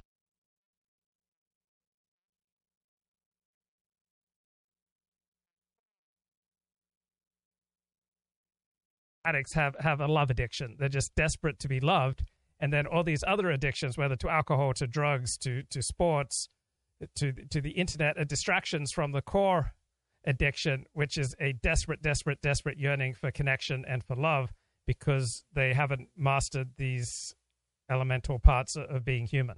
So at core, probably a third of the population has has a love addiction, and then the other addictions, such as to sports, are a distraction from that core addiction.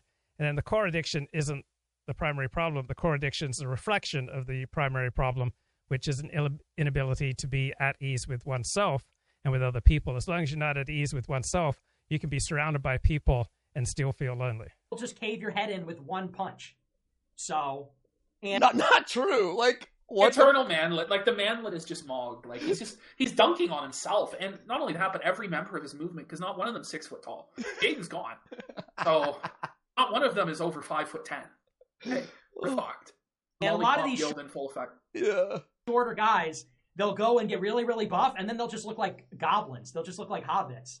I don't want to look Like like a goblin, okay? like, like your fingers are like the goblins in fucking Harry Potter, dude. Like your hook, hooked, crooked nose that makes you look very Jayish. Like Nick is full goblin mode, and so is Beards. And then there's the comparison of Nick to Joffrey. And if the content earlier on in this stream is true, then the comparison to the Games of Thrones character Joffrey uh, seems pretty apt. The chat says my primary excitement comes from commentary on commentary of internet blood sports. Uh, and uh, humiliating someone is very primitive behavior. Right. usually people after about age 30 do not humiliate other people face to face. So humiliating people in person is primarily something that, that's done by people under 20. And we usually grow out of it. So when I was going through my health problems in, in my 20s, almost nobody over 40 tried to humiliate me for it, while uh, half the people I knew at my age would humiliate me. Listen, for fuck's sake. So if you're under six foot and you get jacked, you're a hobbit? Like, come on. Oh, come on, Nick. There's no hope. What does it make you if you're not Jack? Like, I'm skinny. I'm I'm not tall. It is what it is, and then that's just you know, and that's just how I look. I look like a Minecraft character. Okay, chat. It's done. It's done. What does that mean? He looks like a Minecraft character. I do not know. It just sounds fucked. he, he did like the walk of like the Minecraft dudes. But some of these guys are just coping. They're like, if I can't be tall, then I'll, I'll be, you know. And I'm like, listen, I'm the brains. Okay. I'm not the bronze. I'm the brains. I'm the, I'm the sort of uh, refined, aristocratic. What? Um, the delusions of grandeur. Like aristocratic. Whoa, buddy! Whoa. Like keep sniff, like keep huffing that copium, Nick. Holy! Like, does it taste good? Does it smell good, brother? He's ODing on copium. Oh. Yeah, copium when it, it works, when, when it serves you, when it does not distract you from what you, you need to do. Yeah, sometimes copium's awesome and it helps you. And then sometimes it leads to maladaptive behavior. Man, he's fucking like skinny, slight. It's so fucking funny. Intellectual. I'm the brains. Oh, protect me! Protect me! Protect the brains. That's always how I've been. That's always how I've been. You know? What a real man. I'm like, you ever see that movie? And calling on others to protect him. Now he's gonna say he's the guy from Midnight Rider. No, he's not. Okay. You know? I'm like, you ever see that movie Midnight Run? I'm like the accountant in Midnight Run. I'm not well, he's tall, but Oh fuck. You know, I'm he's I'm, tall. I'm he's tall, so actually never mind. Well, hold on, he's about to say something even more insane. Listen to this. C3PO. C3PO. Wait, I'm, I'm, I'm like C3PO. Didn't I say that? When we do our Star Wars? Yeah. C3PO. Yeah, didn't he fuck? I don't know anything about Star Wars. So I'm like, what is Nick like? Did he watch our show and it like absorbed in his like thoughts? Subconsciously, it's in his mind, rent free, rent free. the voice. I don't. Even, I'm, uh, you know, I'm, I'm light. I'm, I'm refined. I'm delicate. I'm, uh, I'm delicate. delicate. He's a delicate, dainty little twink boy there's nothing inherently wrong with being light or delicate. Some people have, have different bone structure. Some people have different personality structure. Some people have different physiology. There's nothing superior or inferior about being light boned or big boned, uh, delicate or, or brawny. It depends on the situation and, and depends on you know what life is asking of you. Is life asking of you that you bulk up? Is life asking of you that you study more Torah? Chat, it's done. This is the craziest thing. Every time we watch one of his clips, I don't think it can get crazier. I'm delicate.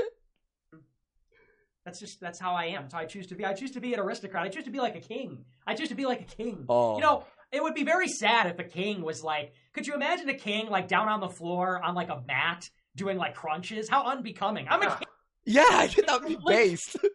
It's just like he has zero conception. Like a lot of kings throughout history, especially in ancient history, were jacked as fuck. Yeah. Like, like I, I, don't know, like warrior kings and stuff like that were pretty fucking jacked and yoked, and they went into battle with their men. Nick prefers like the effeminate, like Louis the Fourteenth, like. So I currently have a life where I can work out about two hours a day, and that fits with my life right now. But if I had to choose between, say, working out two or three hours a day, and and then say reading for two and a half of those hours, if that that was the the alternative possibility and just working out half an hour a day, I'd probably be best, better served off, you know, reading for an extra two and a half hours a day. Weird gay court bullshit and like being a prissy homo. That's like his style of leadership and being a king. Instead of like being a badass and leading by example. These defending servants, like oh my god. I said this yesterday. He's like a, a, a Joffrey from Game of Thrones, like the exact same fucking personality traits. King, okay, I'm a king. I, I wake up and I, I, ring a bell and I say, "Bring me, bring me my pancakes."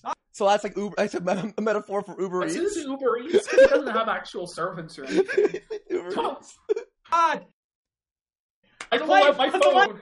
uh, Uber Eats. Huzzah! Uh, I can't cook for myself. Huzzah! Uber Eats. Huzzah! The, the McDonald's, yeah. Bring me my pancakes. Ah, delightful, delightful. My pancakes have arrived. These are my decrees for the day. You know, I, I, I bet you to his chats like you drop this with the crown emoji, and they're like, "Oh, you are a king," you know. Dressed up, and I put on my my finest wig, and I put on my tights and my my purple king's coat, and then I sit on the throne and I write decrees. You know. Wow. Holy fuck, man. It's, just, it's actually delusional. I know I say delusional a lot. This is fucking. This is Takes the cake, boyos. Could you imagine how unbecoming it would be if I'm like down on the gym floor on like a rubber mat and I'm like, you know, contorting myself and I've got like some like I've got like some rubber band and I'm like doing some rubber band exercise. Ah, ah, ah.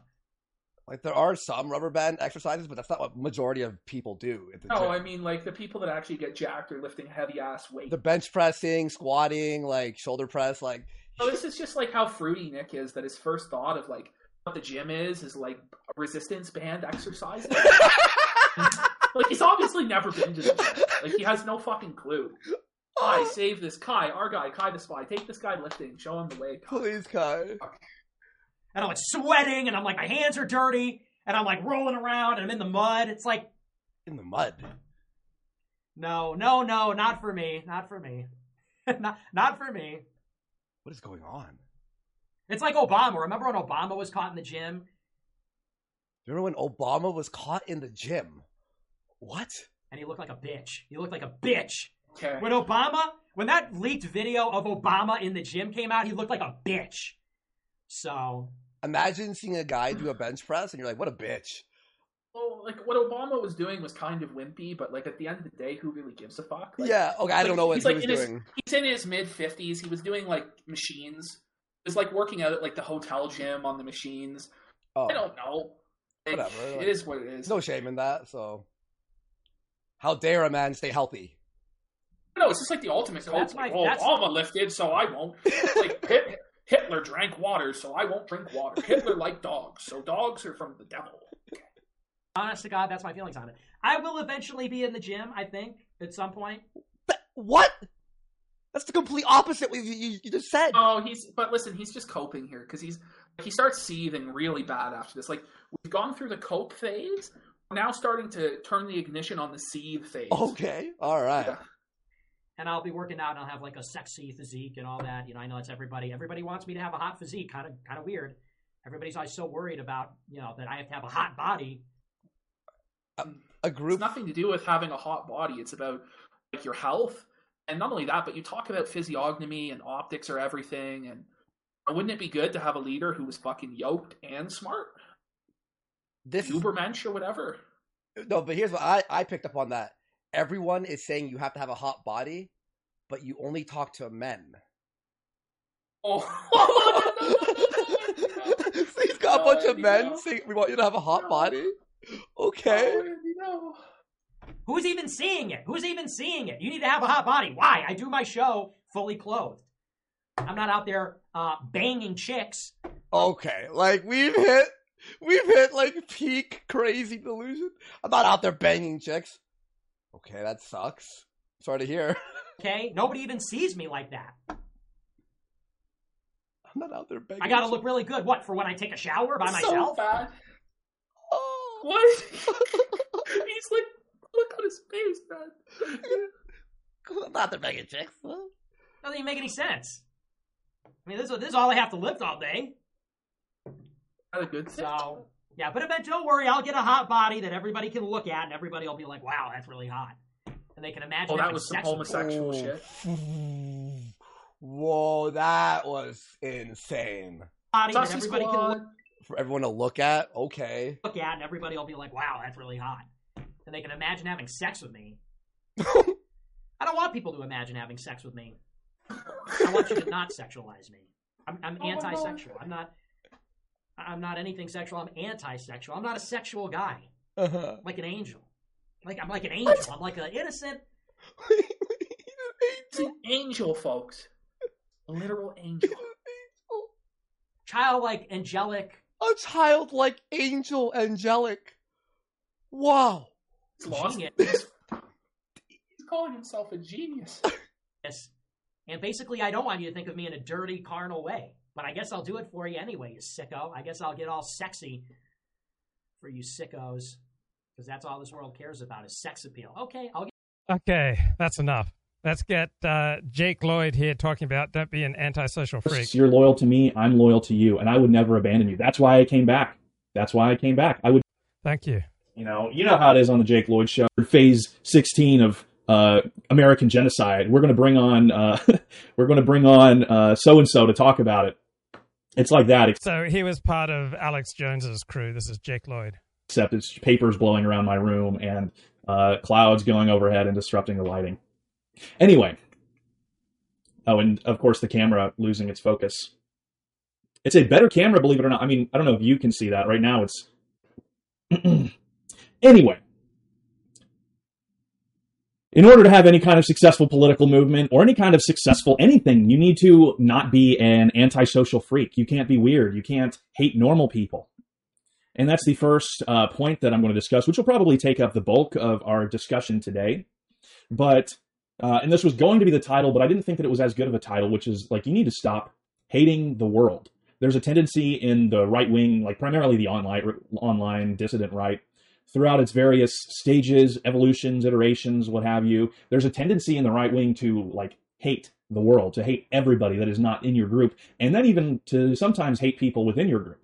Generally, the reason that you would hate somebody is because they don't perfectly align with your uh, beliefs with your like chosen pet ideology or whichever philosopher or old author you like to read. They don't perfectly align with you, and so you hate them and you uh, push them out. Or maybe you just don't really like them that much. You don't think that they're very cool. You don't like uh, their audience, and so you purity spiral and you like virtually kill them, like you try to kill their career. Or you uh, find a group that you hate. There's a group in society to which you assign all of the negative aspects of our culture. You assign blame onto them for all of the aspects to our culture. And I'm not talking about, you know, any one particular group.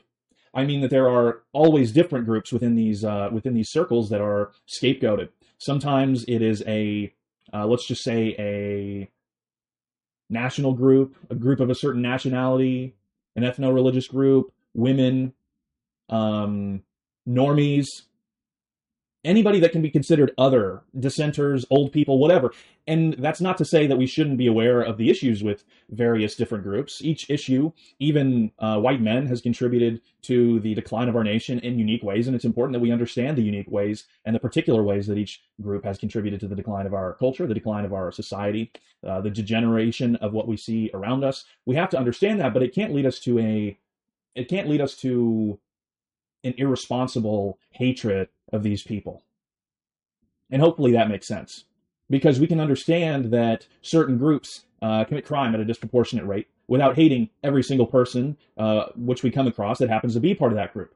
We can understand that women are not uh, logical creatures, or they're not quite as rational as men are in many ways, that they have like depth perception problems, that they uh, make decisions emotionally, but we can also acknowledge that that doesn't make them like innately flawed or evil uh, and it doesn't mean that all of them in the world are out to get us and trying to make our lives hell just because of, you know, just because you uh, think that they are responsible for, for certain issues in our world. And the problem with this is that when you view everyone as an enemy, when you hate everyone outside of your little group, uh, when you make everyone else in the world your enemy, then everybody else in the world starts to see you as an enemy. Even people who you would like to make into an ally at some point, somebody who you would like to become friends with, they're not going to want to become friends with you if you are uh, constantly destroying relationships and burning bridges or doing, you know, just being like a weirdo. And this goes beyond politics. This goes into your, as I've talked about with the issues uh, that we discussed yesterday and the day before. These issues, like, will ripple throughout your life. They don't just, it's not just um, confined to the world of political relationships or um, those sorts of things, but these apply to your work life. They apply to your life at school, with your family, people who you are friends with, or maybe who you would like to be friends with, the social circles that you run in.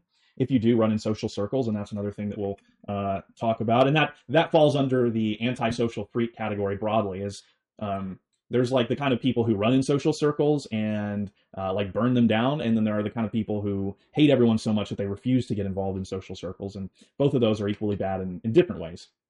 And so you need to change the perception that you have of the people around you.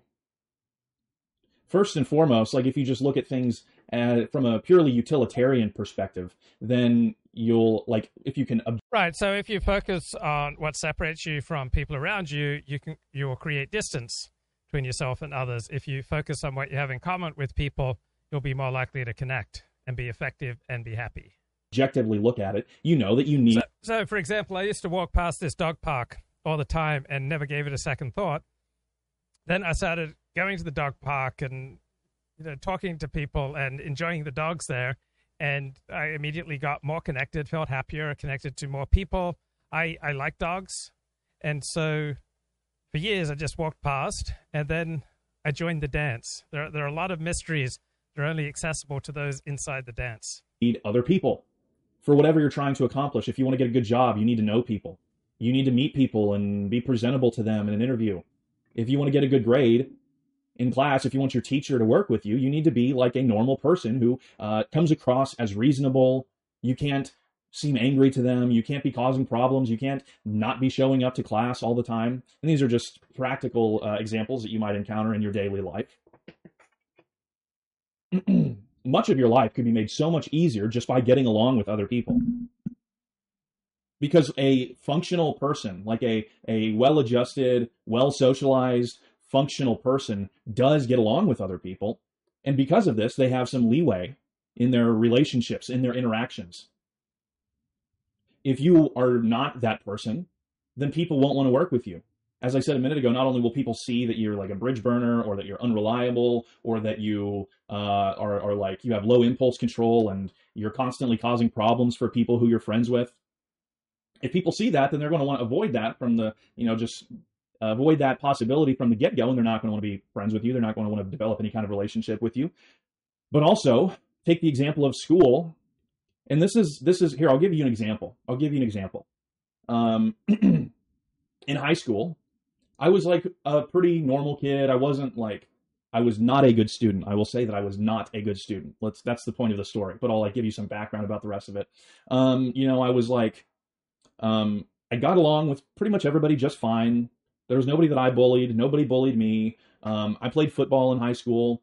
So it was just like a very normal life. I wasn't like, you know, I didn't, I wasn't trying to stand out in school in any, any particular way. I, I, as you know, like I said, I was a bad student, so I wasn't really, I wasn't really passionate about doing anything school related well, meaning I didn't want to be in student council. I didn't want to like get recognized for having good grades because I didn't care. I didn't want to, like, I liked playing football, but I wasn't trying to go to college on a football scholarship. I didn't even want to play football in, in, in college. And so I wasn't out there like trying to do anything. I was just, you know, doing my role, playing my part and getting along and then uh, you know like so the the subtext for this is it's a shot at Nick Fuentes and the direction of America first.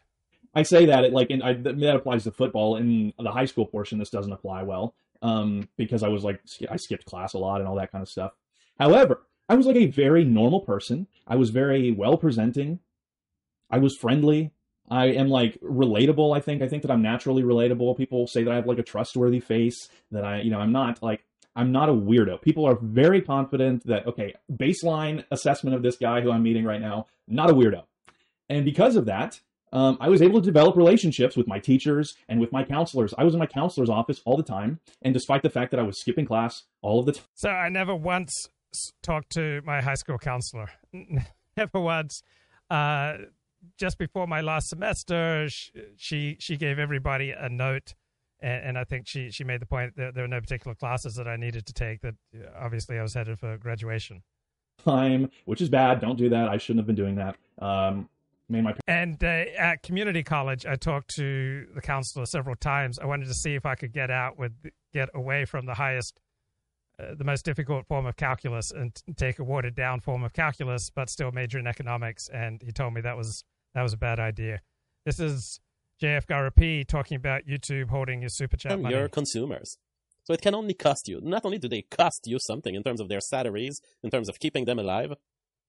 Uh, Firestarter says PayPal is owned by Elon, right? No, Elon has been part of those who were early into PayPal. uh, but he has sold his shares a, a long, long time ago. Uh, that was even before uh, Elon Musk went on to fund the movie Thank You for Smoking. So it's uh, decades ago, I believe. So yes, you have these employees. They cost you something in terms of salaries, but it's not all. Whenever they take a decision, they cost you something because they're they're banning uh, your own customers from your own business. So perhaps some of the CEOs, what they do is they say, all right, whenever my trust and safety committee identifies someone to have violated the rules, I have to pay these salaries. So I'm going to steal from those people who they claim have broken the rules. They've done the same thing to me with YouTube. They they still owe me four thousand dollar, five thousand dollar for my last month after they demonetized me. It's like, oh yeah, well we demonetized you, and uh, the cycle of payment is only in a month, and and you are out of the cycle of payment, and now you're demonetized, so we can't pay you. But those are super chats that I had received during the month where I was uh, where I was uh, monetized. The Amber Heard trial is. Yeah, so relying on live streaming income is not a good idea. It's it's very chancy, and can be taken away at any time. This is Mark Collett going up against uh, Richard Spencer. I believe this happened last week. Known about Mark and listened to him for you know many years now, um, and I would agree with quite a bit. Um, I think my general criticism, because I don't want to make it anything personal, my my general criticism of the right is that due to understandable um, grievances about the government and about liberal journalists and so on that they fall prey to a certain contrarianism in which they don't ultimately think for themselves, but they make a kind of knee jerk reaction to anything like, say, Russia's invasion of Ukraine. Well, the New York Times like it, likes it, therefore, or the New York Times hates it, therefore we love it. COVID, New York Times is for masking, we're against it, we're against it, et cetera, et cetera. It's a kind of we are in total opposition and total resistance. Um, I, I don't, I'm curious. I would. And I think Rich is 100% correct here. I'd be curious to learn what he thinks of the recent um, Supreme Court decision that, that affects the United States, of course, and not not his country. But there's this genuine contrarianism, this genuine desire to join the resistance, which I do not think is intelligent because it is. Well, a lot of people want to join the resistance because that's what they genuinely believe is is fighting on the sort side of right and good. Other people want to join the resistance because that's how they get their primary source of excitement and, and meaning and, and feeling important in life. And, and if the latter is your primary motivation, it's probably not going to work out too well. So the, the main problem with right wing dissident movements in the United States is the low quality of the people who join them and often who lead them. It's not thinking for ourselves. And I think basically is leading us to fight all of these endless battles that don't actually affect the things that Mark cares about. And if you are in endless resistance to the system, the system will win. And I am not interested in just being a martyr and taking up every cockamamie cause. I have, I have a friend who joked about this, and I think it might very well be true. If there were an editorial in the New York Times um, that suggested that eating dog shit is bad for your health. I imagine that many nationalists would start eating dog shit for breakfast every morning. Some- no, no, it's not nationalists. It's a particularly deranged brand of nationalism, right? Nationalism is not inherently stupid, as as Richard portrays some kind of form of resistance and demonstration of their they're a sovereign individual and they're fighting the system and all the blue hairs are against this so we must be for it the fact is, we should think for ourselves. So, where did I hear recently that the owner of Odysee watches every single JF Gariépy stream? I find that interesting. And we should try to calculate at what all of these things will ultimately lead to. For one thing, Donald Trump. If Donald Trump had become a COVID fascist, uh, he would have won the 2020 election. There's no doubt in my mind. Right, because that's a good point. Because fear of contagion is a normal reaction when you're right wing, right? To to be right wing is to have stronger fears and, and more reaction and stronger fears and reaction in particular against contagion, anything that might impurify our vital bodily fluids. And he did to a certain degree. His major problem was that he due to his mouth was associated with all sorts of COVID denial, uh, weird schemes of, you know, hydrochloroquine or ivermectin. I guess that came a little bit later and so on. He was on their side, at least rhetorically, and that freaked out a lot of old white people who voted for him in 2016. So you have to calculate, and that's just, a you know purely political take. You have to calculate these things and think about what is ultimately serving our interest. I think a more powerful NATO and a neo Cold War is actually serving our interest if you will just simply think down the line and not jump on to some oh there's some massively so I can see Richard's argument here, and he may be right. On the other hand, a more powerful NATO might might prompt World War III and, and a nuclear exchange between the United States and, and Russia, which would be an absolute disaster. So it could be that standing up to Russia over Ukraine is the right policy. I'm skeptical of that. I think the dangers are way too great. So I, I think that the war started precisely because the Biden administration started shipping arms to Ukraine. Right? That's that's what happened right before Russia started moving troops to the border and threatening to invade. So I think NATO and the United States have been too subsidizing of Ukraine, and that this has brought us to to the to the brink of war. We're definitely fighting a proxy war right now with Russia. I don't think that's in our best interests. So I disagree with Richard. I, I'm surprised how little interest the Biden administration has in, in peace in Ukraine versus Russia how little interest the Biden administration has shown in, in trying to bring about an end to the conflict.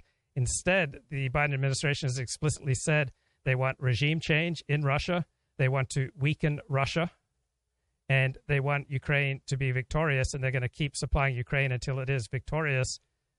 To me, this is disastrous. And the killer thing is, this wouldn't be happening if Biden was in a stronger political position. Joe Biden is risking the health of the world, risking World War III, engaging in a proxy war with Russia, putting putting Europe, the United States, the whole world in a much more dangerous position to try to strengthen his party's political prospects for the midterm elections. Like if Biden was politically secure, he would never have gone to the mat for Ukraine and engaged in a proxy war with Russia. It's similar to what John F. Kennedy did with the Cuban Missile Crisis vis-a-vis the Soviet Union. So John F. Kennedy thought he had a particular need to stand up and show himself to be strong against the Soviet Union because the Democrats were cruising towards a thumping in the midterm elections. So he took the world to the brink of nuclear war in large part for his own partisan political interests. So I think the Biden administration's policies with regard to Ukraine have been disastrous, absolute disastrous, putting us in great danger. Corrupt, um, you know, quasi evil petro state that's invading its neighbor. We must like them. He's the save. Putin's the savior of Western civilization. He is not. And there are actually some very good things that will come about uh, the current situation we're in. So it's really about a long-term calculus and thinking for ourselves, and not just reacting endlessly to what the New York, you know, the New York Times says A, we say B. Blue hair, blue hair SJW says C, we say D. It becomes contrarian and boring, and it is not part of a longer-term vision. Um, and again, all of these battles, I, I hate to break the news to you, but you're going to lose all of these battles. Russia is going to lose. This will be a humiliation for Russia. You know it. The COVID okay. stuff. Uh, well, Russia is doing really poorly, and they are facing off against a NATO which. If this is a humiliation for Russia, that multiplies our chances of nuclear war by 20 times. That puts us in a very dangerous position. So, when I was a blogger dealing with a lot of unstable people, I tried to give everyone who spoke to me an advantage in speaking to me like I, when when I went around interviewing people, I tried to do the opposite of overtly humiliating people. I tried to connect with people and enable them to establish some dignity and to present their own, own point of view, because uh, for among other reasons, that made me a lot safer. You don't want to humiliate dangerous people. You don't want to unnecessarily humiliate dangerous people. And Putin and Russia are dangerous. Is fully implemented and is going to, at the very least, have a, end up with a divided Ukraine and half, western half of which will be in NATO. I mean, I, I don't. I this don't was. Think, I don't think the right is. I so think. why lose? Think, why endlessly lose? What do you mean? Why endlessly lose? What you're basically saying is the most. well, I think both Richard and Mark ha- have been addicted to losing. Uh, Richard, I think, has learned some lessons from his humiliation, and his his commentary has made a lot more sense in some ways uh, over the last eighteen months. Ridiculous and retarded argument I've ever heard. What you're saying is you we should give up what we stand for so we stand with our enemies because then we win as well. That's not That's winning. not what I'm saying. That giving up what you believe in to adopt your enemy's point. So when they implement things that you don't want, you can go, "Yay, we said that too." That isn't. I winning. I agree. I wanted COVID you restrictions. I want is- a strong NATO and a neo Cold War. I'll just tell you that is what I want. I'm not doing you this because I'm a want- coward. What you want is the latest contrarian hot take that's going to make the average nationalist viewer listen to you. And I don't you've want them been listening. on, you've don't listen to me. This spiral since Charlottesville, and this sort of accumulated with that awful interview you did with that Ellie creature recently, where you sort of apologised for this, you had to go at Trump. You keep saying when Trump lost the election because, well, I can finish that sentence for you. Trump lost the election because of massive coordinated electoral fraud that was covered up by the media. Oh God! I mean, no. So, talking there about Richard's interview with Elle Reeve from Vice magazine. See, we're just. I don't believe in any of this Have you- nationalist can I ask you a question? the ask nationalists don't listen You're not really giving me much time to address what you're saying. And I'll say this, Richard. Have you ever been to an election count before? an election count. No. No, I have. I mean, I've outside stood of for high school. election. I've been to election counts, and as someone who's been to election counts, I have never in my life seen the kind of irregularities that were on. Uh, this is absurd because uh, Mark Collett has been to election counts. Therefore, he, he thinks he knows something about electoral fraud. Show in a widespread number of places, especially in the city areas, that we saw at the last presidential election. And I am not alone. There are entire states that went to the Supreme Court complaining about mass electoral fraud. You can't say none of this happened because this isn't a fringe theory. It's a theory held by the then incumbent who was unseated. It was a theory held by several states. It's a widespread theory because there was clearly mass electoral fraud. It's a widespread theory among QAnon fans, and of course, Donald Trump holds it. So I what mean, about the, Donald what Trump about did these better in Detroit than he did in 2016? What about Do you, these think, do you think Marjorie Taylor Greene was elected by the deep state? Do you think that's what happened? Look, the thing is, Richard, That we was obviously have very different opinions. I am not contrarian to people simply because of their hair color. I'm contrarian to people who have bad ideas. I believe that NATO fomented this war in in the Ukraine because they want regime change in Russia because Putin isn't exactly on side with all of their ideas. I believe they fomented this war in the Ukraine because they wanted to test many of their new anti-tank weapons which they are currently using this battleground. Okay, I don't think that uh, NATO provoked this war to test their anti-tank weapons. So I was up to, I was with Mark until that final statement there. As a testing site for. That's I believe fine they if you wanted- believe that. That's simply a disagreement that we have, and, and I, I think there's actually. But I believe a kernels to powerful what you're saying. Russia, which stands on a more traditional Christian ground, That's absurd. All right, Putin is not some uh, burning Christian. All right, Russia is not a traditional Christian society. Russia is overwhelmingly a secular society. America is putatively religious, but it's overwhelmingly still a secular society. Look at how Americans do business. There's, there's no, no real influence of, of religion moderating the cutthroat way that Americans do business. So the West is overwhelmingly secular. Russia is overwhelmingly secular. This, this idea that Putin is some embodiment of traditional Christian values is absurd. and opposes many of the social, democratic, degenerate uh, social policies sweeping the West is a good thing because I believe that different. Russia is not opposing degenerate policies uh, sweeping uh, the West. Russia is trying to foment fighting and disputes wi- within the West to weaken the West. Russia is not particularly invested in one way or another on many of the social issues and cultural and political issues that the Westerners fight over. Uh, competing global powers keep each other in check. And I think the more power that the West has at the moment, the more of a whip hand the crooked and twisted Western liberal democratic system has, the more they use that unopposed power to do terrible things to white people and to replace white people demographically and dispossess them of their lands, their rights, etc. And you supported Biden, but since Biden's come in, he's been a disaster. For whatever No, you think of. Trump, Biden has been a much bigger disaster than Trump. Whether You, you this just sounds like I'm listening to Fox News. it doesn't sound like you're listening to Fox News. So you want all of the. Yeah, this is Biden has literally the most- all the Fox Biden is. has the most Jewish cabinet in American history. You want transgender And Trump Jews. didn't? You want transgender Well, let's not get into this. Jews. But Trump's daughter was Jewish, wasn't she? She's, she She had can't the be most Jewish. Jewish family. She had a Jewish family, but she's she can't be Jewish because she, She converted. Well, she you claims can't convert. That's you can not convert to true, Judaism, actually. But she can't ever become racially a Jew. You can't be transracial. no, but she practices Judaism though. She actually. Uh, Plenty of people have joined tribes uh, over the years who weren't born born into the tribe. So, so many tribes have had methods and mechanisms and acculturation processes by which outsiders can then join. So, what Jews and Judaism do is no different than what tribes have done for thousands of years. She may have converted to Judaism. Judaism Yeah, I know. Racially, she's not. Yeah, I mean, you can't Of convert it's a race because it comes up on DNA tests. Religions don't come up on DNA tests, Richard. That's, Yes, but the DNA test of Ashkenazi Jews is that they're more than 50% European. I mean, it's not a it's not a coherent race in the way that say Caucasoids or Mongoloids are.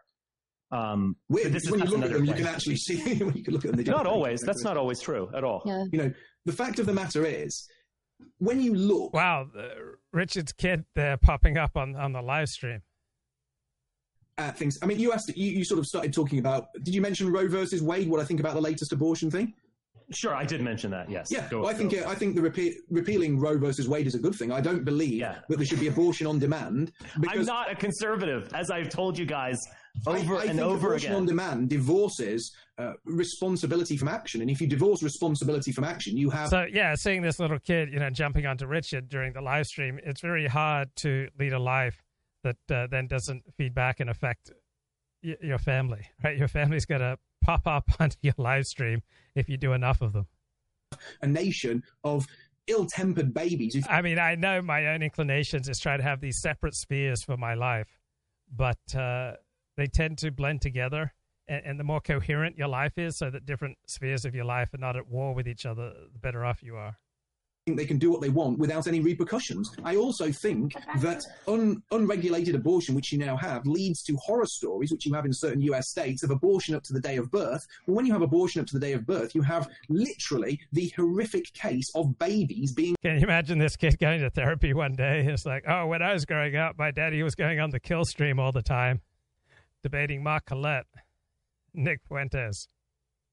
Killed because any baby the day before its birth is a viable human being that can live without its mother, which means you have to deliver that baby and leave it somewhere to die. And I am not somebody who thinks that those who wish to deliver living, viable children and leave them in a metal container filled with cold water to die of So Mark Collett is incredibly glib, right? He's a great talker. He's like Nick Fuentes. So he's not he's not particularly deep, but he's a facile speaker. exposure. That's disgusting. And the people doing it, we would be better off without them. The world would be better off cleansed of people who do monstrous things. So yeah, Mark Collett then just made the case for abortion. We're better off with these kind of people than that Mark seems to be making the case for abortion. Such as that. So you want these people who do monstrous things such as that to have more children? I want the people who wish to kill fully viable children that can live free of their mothers and kill them in horrific ways, not to hold any power. And ultimately, I would have them removed from our gene pool. Now, I do believe. that's- this- I do believe. Abortion does that, by the way. But No, beyond abortion- that, abortion has been declining since it kills- 1980. Abortion kills babies. Well, look, these horror stories that you're talking about, these are and killers, it kills exceedingly babies. When, rare. when do you think life begins, Mark? Life begins at conception. That's a fact. Yeah, and what is Okay, so conception? are you a Catholic? I'm not a Catholic. Life begins at conception, but Are you Anglican? I'm Church of England. Life begins Well, okay, that's what at conception, Good. and I do believe That's there should be reasonable. Um, there should be reasonable caveats when it comes to abortion. So, if it is a case of um, abhorrent conception, such as rape, incest, uh, paedophilia, then yes, I do think abortion should be allowed in those cases. I think if you have a case where the child is going to be heavily disabled, I believe abortion should be allowed in those cases. And I also believe that there's a genuine threat to the mother's life, i.e., carrying the baby to term, would kill her or put her at reasonable risk of death for, through generally medical things, not just because she's a loon and you know thinks it's going to give her mental health problems or you know something like What What is conception to you? How would you? How- So, looking at video of rallies outside the home of U.S. Supreme Court justices, now when you start taking things to, to people's homes, uh, the other side is going to adopt uh, similar tactics. So, you're amping up the intensity of the confrontation, and you don't know where this is going to go, but it's probably not going to go anywhere good.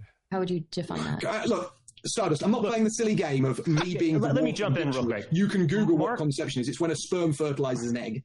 Mark has a mainstream because he, he's put in some exceptions there that are pretty significant. Particularly, I mean, uh, I think I was I was looking at statistics last night. I did a broadcast on this. I think twenty percent of abortions are actually done by married women. So this Yes, this it's strikes me actually- as Yeah, and sixty percent of sorry, sixty percent of women who seek out abortions already have children.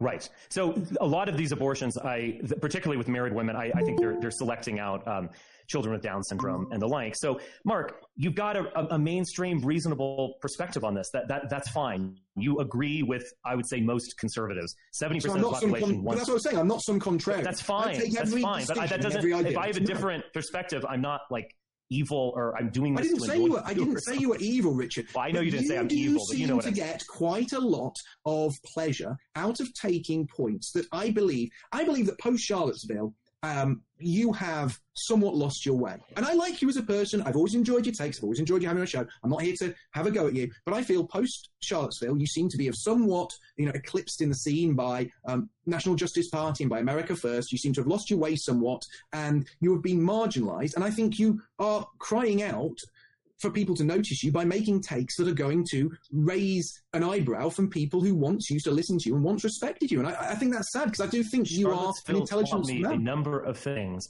which, among other things, is that these people on the far right, they are they have antisocial attitudes. They want to cause terrible scenes. Ma- Many, not a majority by any means, but a strong m- minority. It's a fraction, but they make a lot of hay. Wanted to go to these events in order to get into fights, and they expected that the consequences would be borne by other people. So yes, I have learned some things, which is I don't want to deal with the far right anymore. But some that is my own well, assessment. I'm But sure I- you would like, love it- to be. It's like you're mad that I'm left you. No, I no, no, don't I'm want to be mad. involved in the I'm far saying- right. No, I'm saying you're mad because you haven't achieved what people like Nick Fuentes has. You'd love to be holding a conference with a thousand plus people in attendance speaking to them all because that's where you flourish. When you were doing that through your organization, you flourished as a person. Your speeches were excellent. The media wanted to talk to you. And that's where you as a man flourish, you blossom. And since you have been somewhat sidelined, I feel Uh, Mark. I'm going to be just really honest with you, okay? Nick Fuentes is uh, just a little tedious, unbearable person, okay? NJP is stupid and ugly, all right? There it is. I don't want to have anything to do with the far right. You guys, these guys eclipse me because this is the kind of crap that you guys like, all right? No, One of no, the no, reasons you why I'm don't a member of the well. far right because you all have bad taste. I don't know what to tell once you. did that well and you loved it. You had this Now wonderful wait, because I had. wanted this to go further. None of these things can go beyond like weird cringe posting and what is basically WN 1.0 nonsense. But they have it gone won't further. go beyond that. It will not. Just take my word for it. A But they have reason why I don't want to be involved with it. But the National Nick Justice Party really is holding meetings He went with all the way to the Capitol. You're right. The America Give me a First is break. holding meetings with a thousand people, and you once held when you were running um, Radix, when you were running the National Policy Institute, you were having incredible events. You were a wonderful speaker, and I you can't do those high. things for two reasons. The first is extreme deplatforming that I face, and I faced to a very large extent, say four years ago, more than most others. The other reason is that the movement does not want me. The movement wants other people. That's fine. I'm okay But with Richard, it. I'm I not see mad. your interview with that Ellie where you were basically begging for her forgiveness, and it was terrible because you were saying if the whole movement was based around you, the movement would be better off, and it sounded awful. Yes. And do you know It's what, Richard? Do you know what. Richard? Do you know what, Richard? You would have been better going into that meeting with that odd-faced, silly little woman like the old Richard Spencer and saying, "You know what? I'm right.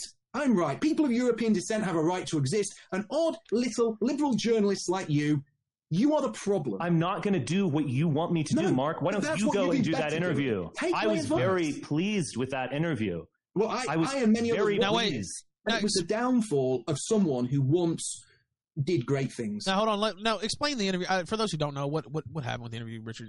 Because I, don't know that everybody knows. You did an interview with CNN. Oh, whoops, sorry. That's Um, cool. Well, th- there were some. I mean, I did a very long interview. I think they took the stuff that was more acrimonious. Selection- yeah. I was I was getting a bit angry with Ellie in the sense that it was this like I was fairly and rather honestly talking about the serious problems with the alt right, and there were serious problems. The alt right was going to end up in a bad situation one way or another, and like there there were a lot of bad people in that movement. There are a lot of bad people that are going to make any type of event very bad. I mean, Charlottesville has been massively eclipsed by what a few people in the alt right, but it was actually mostly normies hooked on QAnon, did on January 6th. Um, it, these things end up in a situation. I can kind of imagine. I've actually got to go. Unfortunately, I have another stream. I can I can almost imagine a kind of multiverse, like these you see this in comic book movies now, multiverse. So there's like another you out there. I can imagine another Richard Spencer who did exactly what Mark Collett wants. That Richard Spencer will probably be in jail and would be, you know, involved in January 6th and will be yelling "Hail Trump" in 2020 um, and basically utterly destroying his life. No, Richard, I don't that Richard want to be that Spencer- person. I, that Richard Spencer would have been a highly respected man, speaking to hundreds of people at conferences, being part of a community, part of a movement. And instead, the Richard Spencer we have in this universe is one who grovelled to some strange-faced liberal journalist who basically I don't think most people saw that interview as Western grovelling. society on Mark, don't you think that's a little unfair though? Because um, What, that you're asking him. strange-faced or that he grovelled? No, no, no. You're asking him to basically uh, sacrifice his life and his livelihood. Uh, That's what we this. all must do. If you have a righteous cause, you fight for I'm that no martyr. righteous cause because it's better to live for a day as a lion than it is Then to go live a be me. lifetime Go as a be sheep. me, Mark. Do if you think I'm a sheep? Fine. Go be me. Go be the Richard Spencer that you think you're. Oh, I want you to be. movement Ri- I want you. I want you, Richard, to regain your. You're going to be greatness and the Richard disappointed. This is who I am. This is who I am. Richard, You're going to be disappointed. are- I'm sorry, you are, but like you're somebody who you're somebody who wants to be sort of this contrarian. D- You're never going to go I- into I the. I mainstream. Richard. You're all you will manage to do, taking this line, is destroy yourself and alienate yourself from the people who once followed you. And for what? To please the liberals that you oppose and you at one time dedicated your life to defeating, and now you're just you're just going along with all of their. I don't. I mean, I've got to run because I'm actually five minutes late for a stream. I don't want to be in. I think the nationalist movement is a hamster wheel. And But you it's feel- flourishing. Let me finish. I, I don't well- see it as flourishing. Well, I Nick would Fuentes never having a join it. thousand people at a ma- at this massive meeting. Go with join Nick Fuentes if that is the kind of stupid nonsense you are into. But you, okay? you, you would love to be speaking. No, I wouldn't. I do not want to be on stage with Marjorie Taylor Greene and Paul Gosar or whatever the hell. That is literally the most embarrassing possible thing I could imagine. Or claiming I'm America first and waving a flag and talking about how great Donald Trump is. That is cringe. You supported as Donald hell. Trump. You yes, supported and Donald I Trump. was We wrong. all rode the wave I of the supported Trump him train. in a in a particular moment, and I recognize how wrong I was. I know. Why were you I, wrong, I don't know what to tell you. Why You're you so wrong, mad. Richard? You want to expel me, and I'm like, okay. I'm not trying you to want expel you. I'm me trying to have again. a conversation because Well, as we I can said, have a conversation, but I don't much- like being called like you. Oh, you know, Well- I'm a loser because well, I was- nationalists I don't didn't say like you were a me anymore. Well, I was going you to. feel don't like- No, wait, wait, hold on, wait, Richard, wait, can wait. I ask you? Wait, hold on, wait, wait, wait, wait, wait, wait, wait, wait. I want to ask something. Do you feel like it's possible that, um, I mean, maybe Richard just had a change of heart, right? He went through his thing, and I, again, I know the audience doesn't like Richard to a certain extent. Some of the segment there, right? Um, but uh, and again, you know, we have our differences too. I like Richard because he comes on and he talks and he's a he, he stirs the the drink here like I do a little bit. You know what I mean? Like gets people going, uh, and he's always a good conversation. Uh, but I, I never thought he was. I don't think Richard's fake. Uh, you know, I think he just maybe uh, has had a change of heart.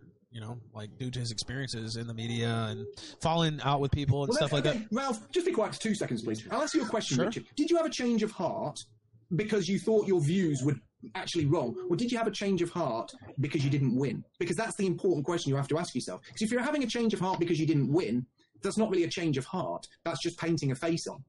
No, uh, I, I, think it's a, maybe a bit of a, com- com- uh, a, a, bit of a combination of that. I mean, when you don't win at something and something leads down a path towards what I view as destruction or failure, like getting off that path is not wrong. But I actually have evolved in certain directions. But one of my major evolutions is recognizing nationalism as a hamster wheel. And you feel like you're getting progress. You're spinning and spinning around in circles and I don't, I'm not interested in it. I'm too old. I, I just, I want to develop intellectually and as a person. And I don't think that is possible in a movement that just really cannot go anywhere and has, I think, really faulty instincts that will kind of always lead it to the same place. That's my assessment. You can totally disagree. Okay, that's nothing inherent in nationalism. It's something inherent into what was the Richard Spencer version of nationalism. All right, let's have a look at Adam Green versus E. Michael Jones on the kill streak. Okay, though, can we do an hour and then like a little 10 minute question part at the end? Is that okay? All right, all right, okay, all right. okay. I, I, don't take any responsibility for what I say after one hour. So. That's perfectly fine with me. Uh, go okay. ahead. Go ahead, Adam. I'll let you kick it off. All right, thanks. My name is Adam Green. I've been making videos exposing Zionism, which is really just Judaism and Christianity, quasi Christianity, on online for the last six years. And tonight I'm going to argue that Christianity is not just false, but it is a deception. And Jesus is a hoax and he didn't exist and the Bible is full of fake myths, and Christianity was fabricated as a dialectical antithesis to Judaism. It's an ancient psychological operation. It's theological warfare to enslave and control the minds of the nations or the goyim. And they did this by creating a controlled opposition, quasi-Jewish sect, by, and manipulated the Gentiles, targeted the Gentiles through fear of eternal punishment. Yeah, so it may well be that uh, Adam J- Green is no more anti-Jewish than he is anti-Christian. I mean, from that presentation, I'm not making that argument, but from his uh, self presentation there, he sounds equally anti Christian. So most, most Bible scholars would argue that uh, Jesus did exist in history. If they didn't believe in this, the, the, Torah and the Tanakh and the Jewish mythologies, and they were, if they did believe eternal um, rewards, uh, the whole idea of that we're born, God created us and fallen, and uh, that there's a curse of a magical serpent snake and a fruit tree. It's it's not true. We don't need Torah messianism. We don't need. All right, so a story doesn't have to be factually and literally true to be useful. So a story of the of a fall or of an expulsion from an idyllic uh, utopia or from from a kindergarten and graduating into reality. That story, like uh, Plato's allegory of the cave, can still be incredibly useful, even if it's not factually true need salvationism to be saved from anything. It's actually just a um, problem reaction solution. It, it, Christianity is a fake solution to a fake problem. And um, let's see, the the theme in all of the prophecies of the Old Testament, the Torah, the Tanakh, is that God's to summarize, God's chosen people will basically rule the world with their Moshiach, their Messiah, from Jerusalem, from Zion. And there's verses in the Old Testament like all flesh will worship Yahweh, all the Gentiles will know the Lord. The Messiah is described in the Old Testament as that will conquer the nations. He will reign over the nations. The nations and the Gentiles will be obedient to him. He will bring judgment to the nations. Pretty much every people have some sort of mythology whereby they are eventually vindicated? And fear of the God of Israel, of the jealous God, the God that hates idol worship and wants to eradicate that and paganism, all the competing religions, anything that's not Jewish, basically. And Christianity perfectly served that function. It fulfilled their objectives. Maimonides, top rabbi, uh, brags of this. Marcus Eli Ravage, the Rothschild biographer, also boasted of this. And even in E. Michael Jones's book, which I was just rereading to prepare for the debate, uh, as I posted on Twitter, he knows about this. Uh, a famous Jewish historian, Graetz, called Christianity a new kind of warfare against Rome. And he said that it, mod- it modified or partly destroyed them uh, and he called it the most successful Jewish sect. So it was a Jewish sect. It was a new kind of warfare to conquer Rome from within, and uh, it was creating a dialectic that became estranged from and placed itself in harsh antagonism to the parent source, to the original controlled opposition. And uh, the, what I see with EMJ and, and all Christians is that you, or at least anti-Zionist Christians, you believe that you oppose Judaism, and you do in a way, but I argue that it's superficial. It's only on the surface. It's limited in scope because Christians validate the idea that the Torah is the word of God. They fear and worship the, the God of Israel, the jealous, bloodthirsty, genocidal God of Israel that chose the Jews. They affirm, Christians affirm the first covenant of the Jews, and they believe the Jews were once and still kind of are God's chosen people. They follow the Jewish Messiah, and they believe the Jews have a special role. E. Michael Jones' book even argues that that according to God's divine plan, Jews have to um, what is the word that he uses? Per, Purdue, I think it is. They have to last until the end of time. So while all the pagan cultures lost their traditions, their myths, their so this is Adam Green at his most coherent. Right, he's he's putting together a coherent case. It uh, builds on itself. It's not it's not a crazy case honoring of their ancestors and the, the, lessons from all of that. It's replaced for revering the God of Israel, the Jewish patriarchs, and their mythology where they were chosen, and that their God that chose them is the one God of the universe. And I believe that Christians have just swallowed the whole Hebrew Bible paradigm like hook, line, and sinker, and they have become defenders of Yahweh, defenders of the. So most Christians are not terribly Christian.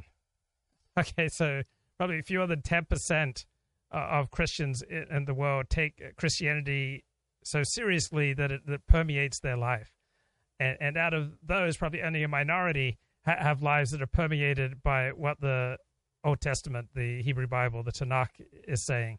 So I think Adam Green overstates the impact of on Christians uh, of Christianity on those who identify as Christians. Right? You can identify as a Christian and go in almost any direction.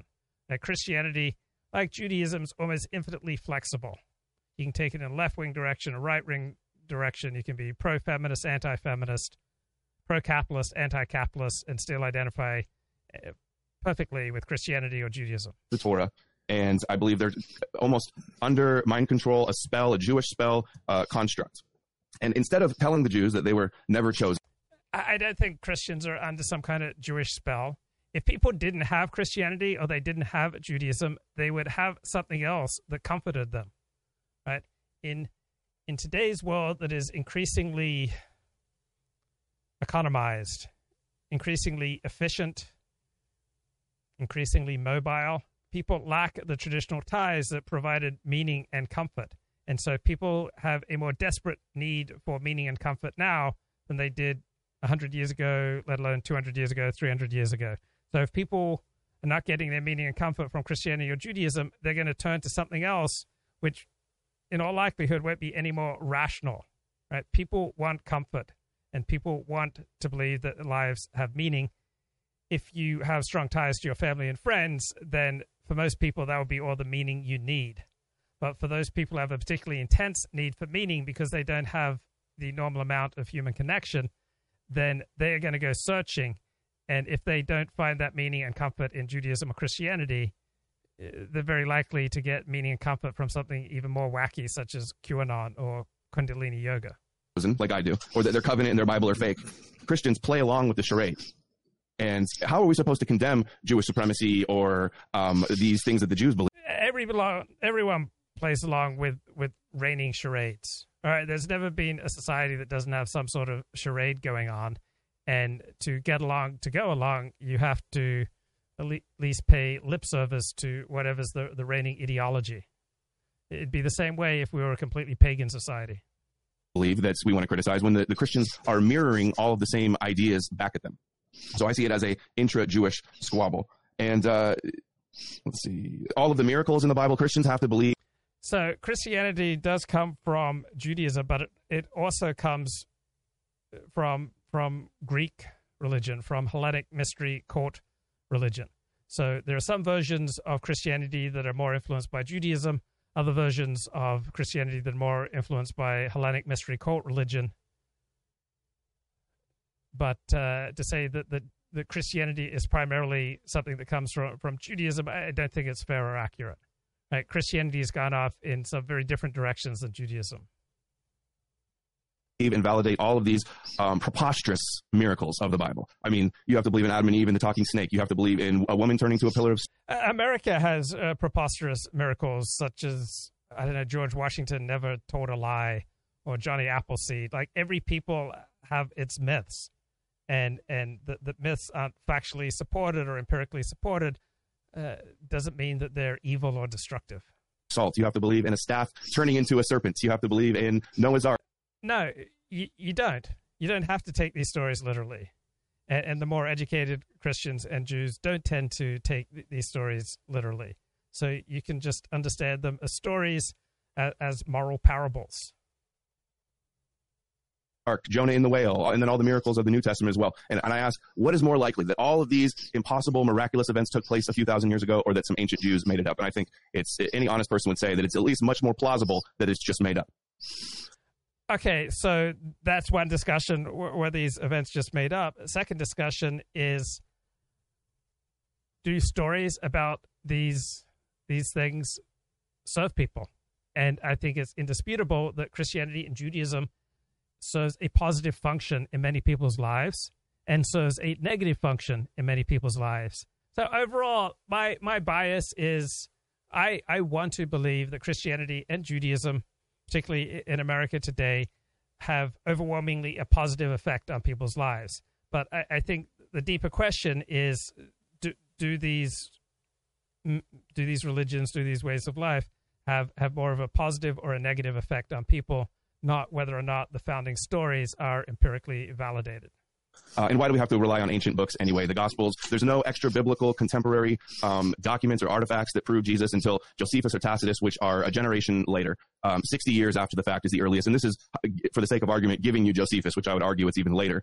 Um, the Gospels are a bunch of contradictory, um, unscholarly, uncritical, unknown authors written in an unknown place at an unknown time. It's not history. It's not biography. It's religiously biased uh, agenda driven propaganda. Their goal was to evangelize and persuade new converts to join their cause. It's not some type of just historical document. So, the scholarly approach to all literature, and, and we'll use a really broad definition of literature to say include my live stream, is to ask who is delivering the live stream. So, I'm the host. So, who am I? Where am I coming from? To whom am I speaking? What are the incentives that I'm facing? What is my ideology. And then if I am presenting arguments or examples or, or, stories that undercut my ideology, then those things that I say that go against my tendencies or that go against my self interest are probably more likely to be true than those stories and uh, thing arguments that I make that go in alignment with my self interest. So, who wrote the document? For whom was it written? When was it written? I'm almost done here, Dr. Jones. I know this must be rough for you. uh, let's see. Uh, Christians and E. Michael Jones in his book say that Judaism was the one true religion before the time of Jesus. And I just think when you give them that, it's doing more harm than good because you're validating their, del- their uh, delusional cho- uh, claims of being chosen. You're- so, what's the one true religion is as fruitless a question as asking, like, what's the one true form of nationalism? right? You can you can find arguments if you want to for you know any religion or any nationalism, and uh, preferably you choose arguments that serve you. But there's no empirical test for finding you know what's the one true nationalism. Is it American nationalism? Is it Nigerian nationalism? Is it Japanese nationalism? Right? There's no empirical test. There's no way of empirically validating which is the the one true religion.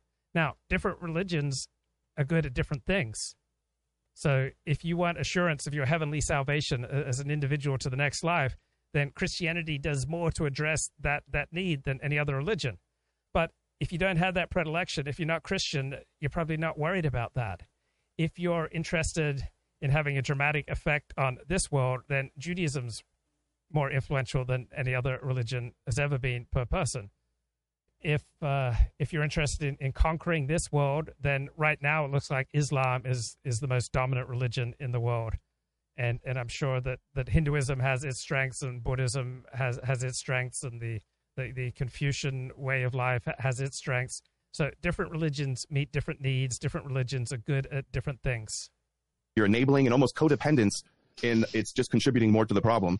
Um, I argue that Christians are all Zionists. If you believe in the prophecies of Zion and that God has uh, the, the, concept of the God of Israel and Zion, you are a Zionist. And if you also acknowledge. So, for most people, religion is not primarily about belief, it is primarily about a social circle.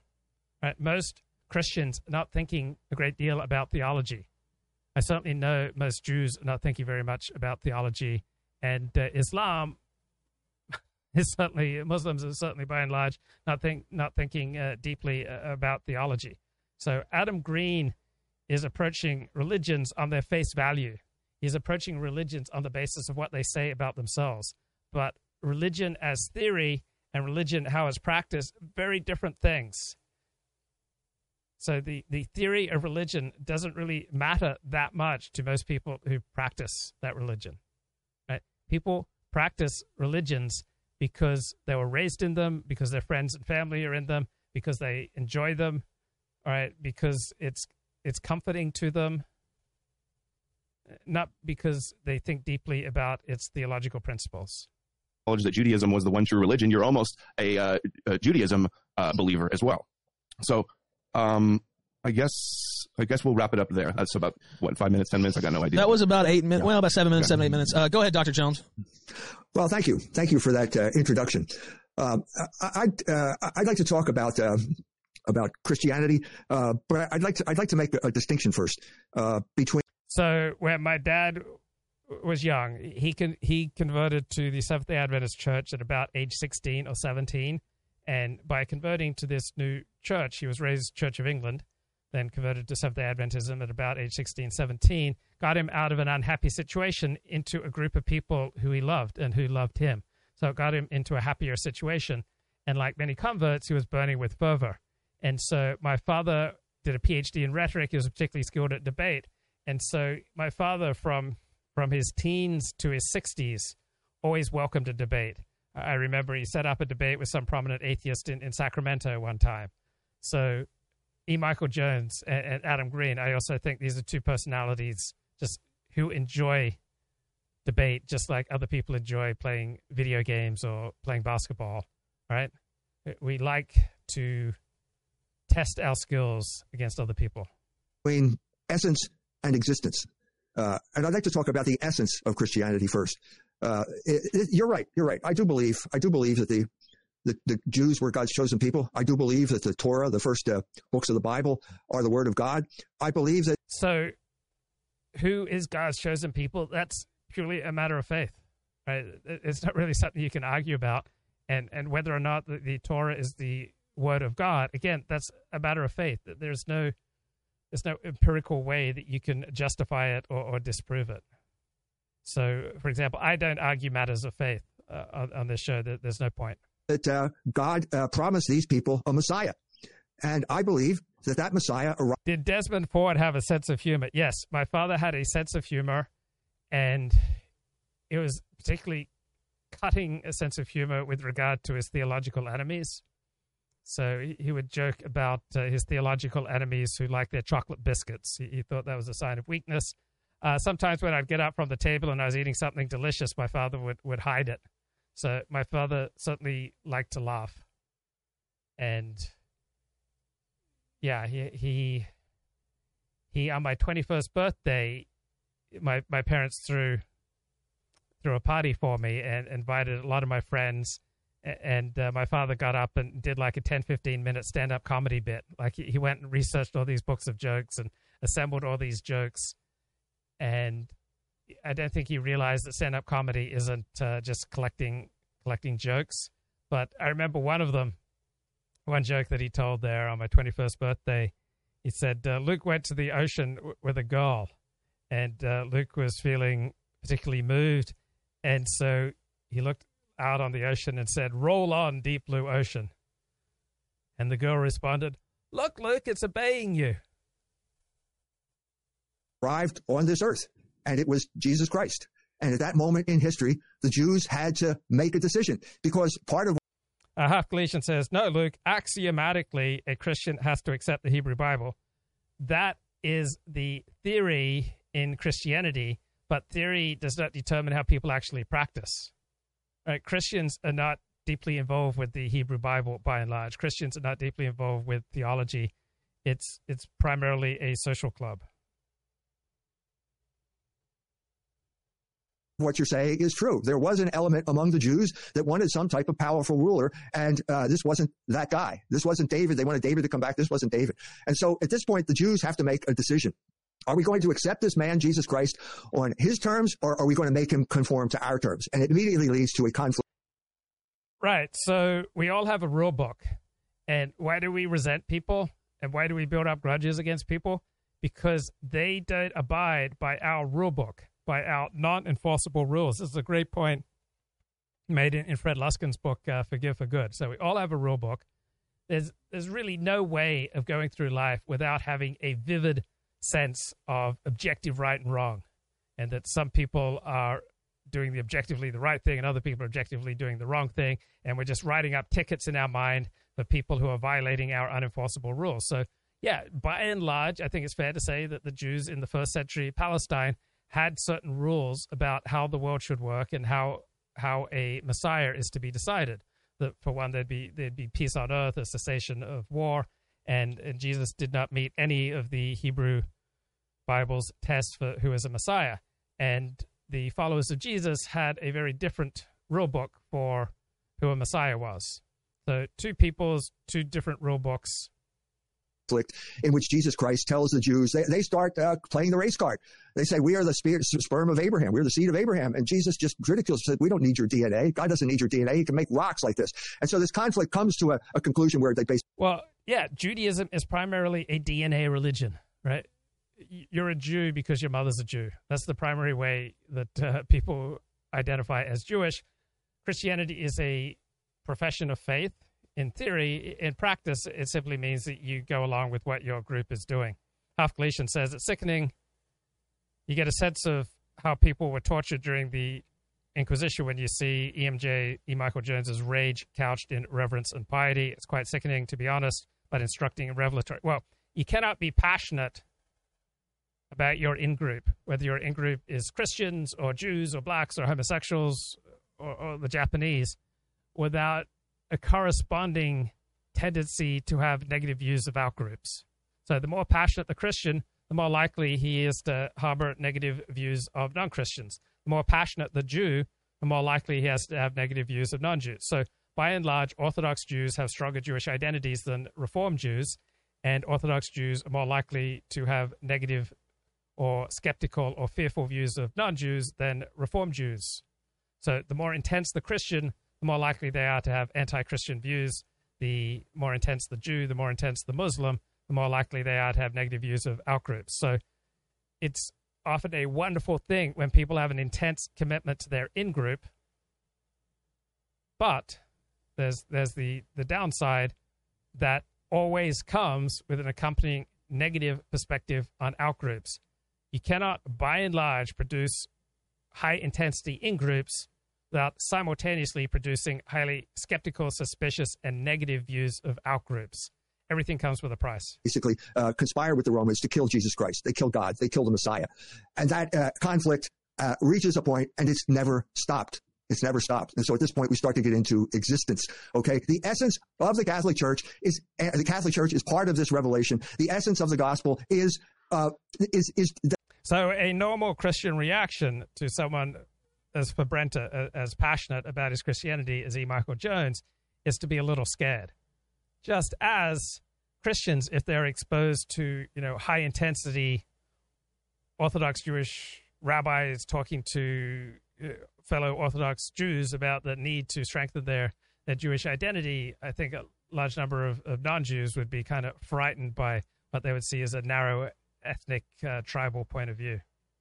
So high intensity in groups will tend to frighten and disturb outsiders. That Judaism is in conflict with Christianity. The essence of the Gospels is a conflict. It's about a conflict between the Jews who accepted Jesus Christ and the Jews who rejected Jesus Christ. It's never going to be any different. The immediate conflict uh, after the resurrection. And uh, Half Galatian says Luke is framing this all wrong. They are debating theology on proof texts. Stick to the subject. Well, just because they are choosing to debate on proof texts, I have no interest in debating faith. I have no interest in debating uh, proof texts uh, by and large.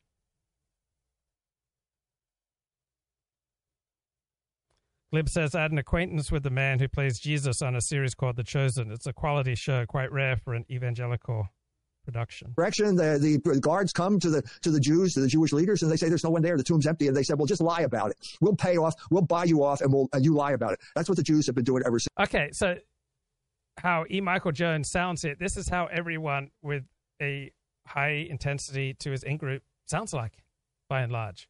Right. This is how many Jews sound when they're passionately committed to the divine nature of Torah. And for someone who does not share this commitment, it's bizarre to, to have you know someone making these authoritative, very confident, black and white pronouncements on an event that, if it took place, it took place 2,000 years ago, and we have no empirical support for it. Since they've attacked Christianity ever since. To, to say that this is some type of controlled opposition simply flies in the face of the facts.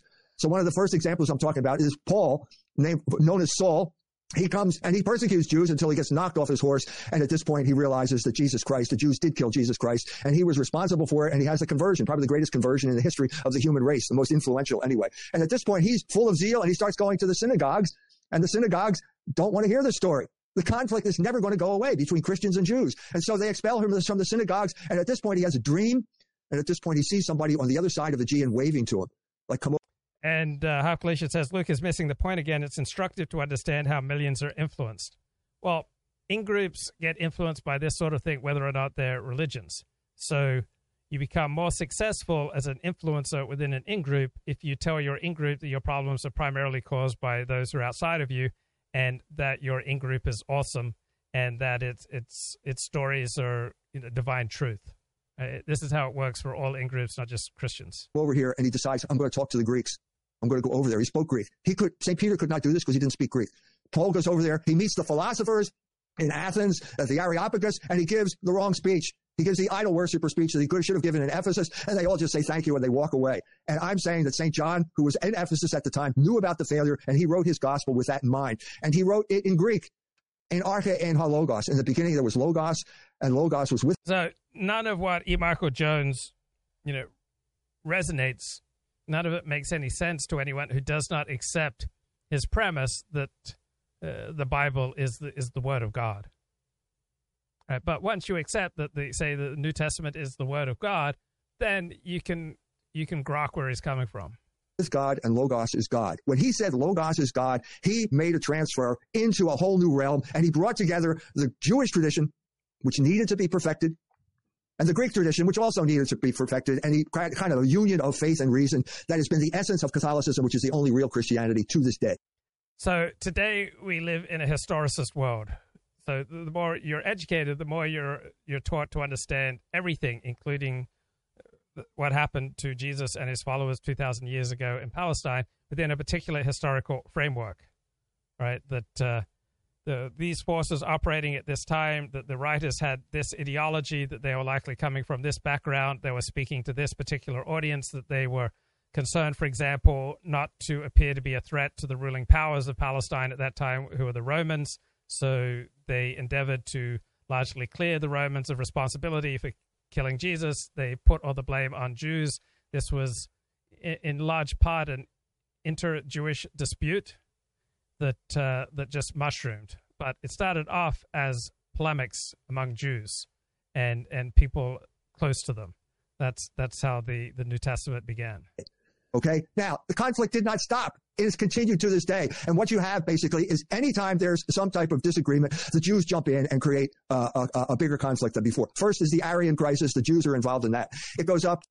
And uh, Half Galatian says, I'm just noting how quickly E. Michael Joe gets enraged, enraged and unhinged whenever you strongly believe something it in the power and beauty of your in group, you are very likely to become unhinged.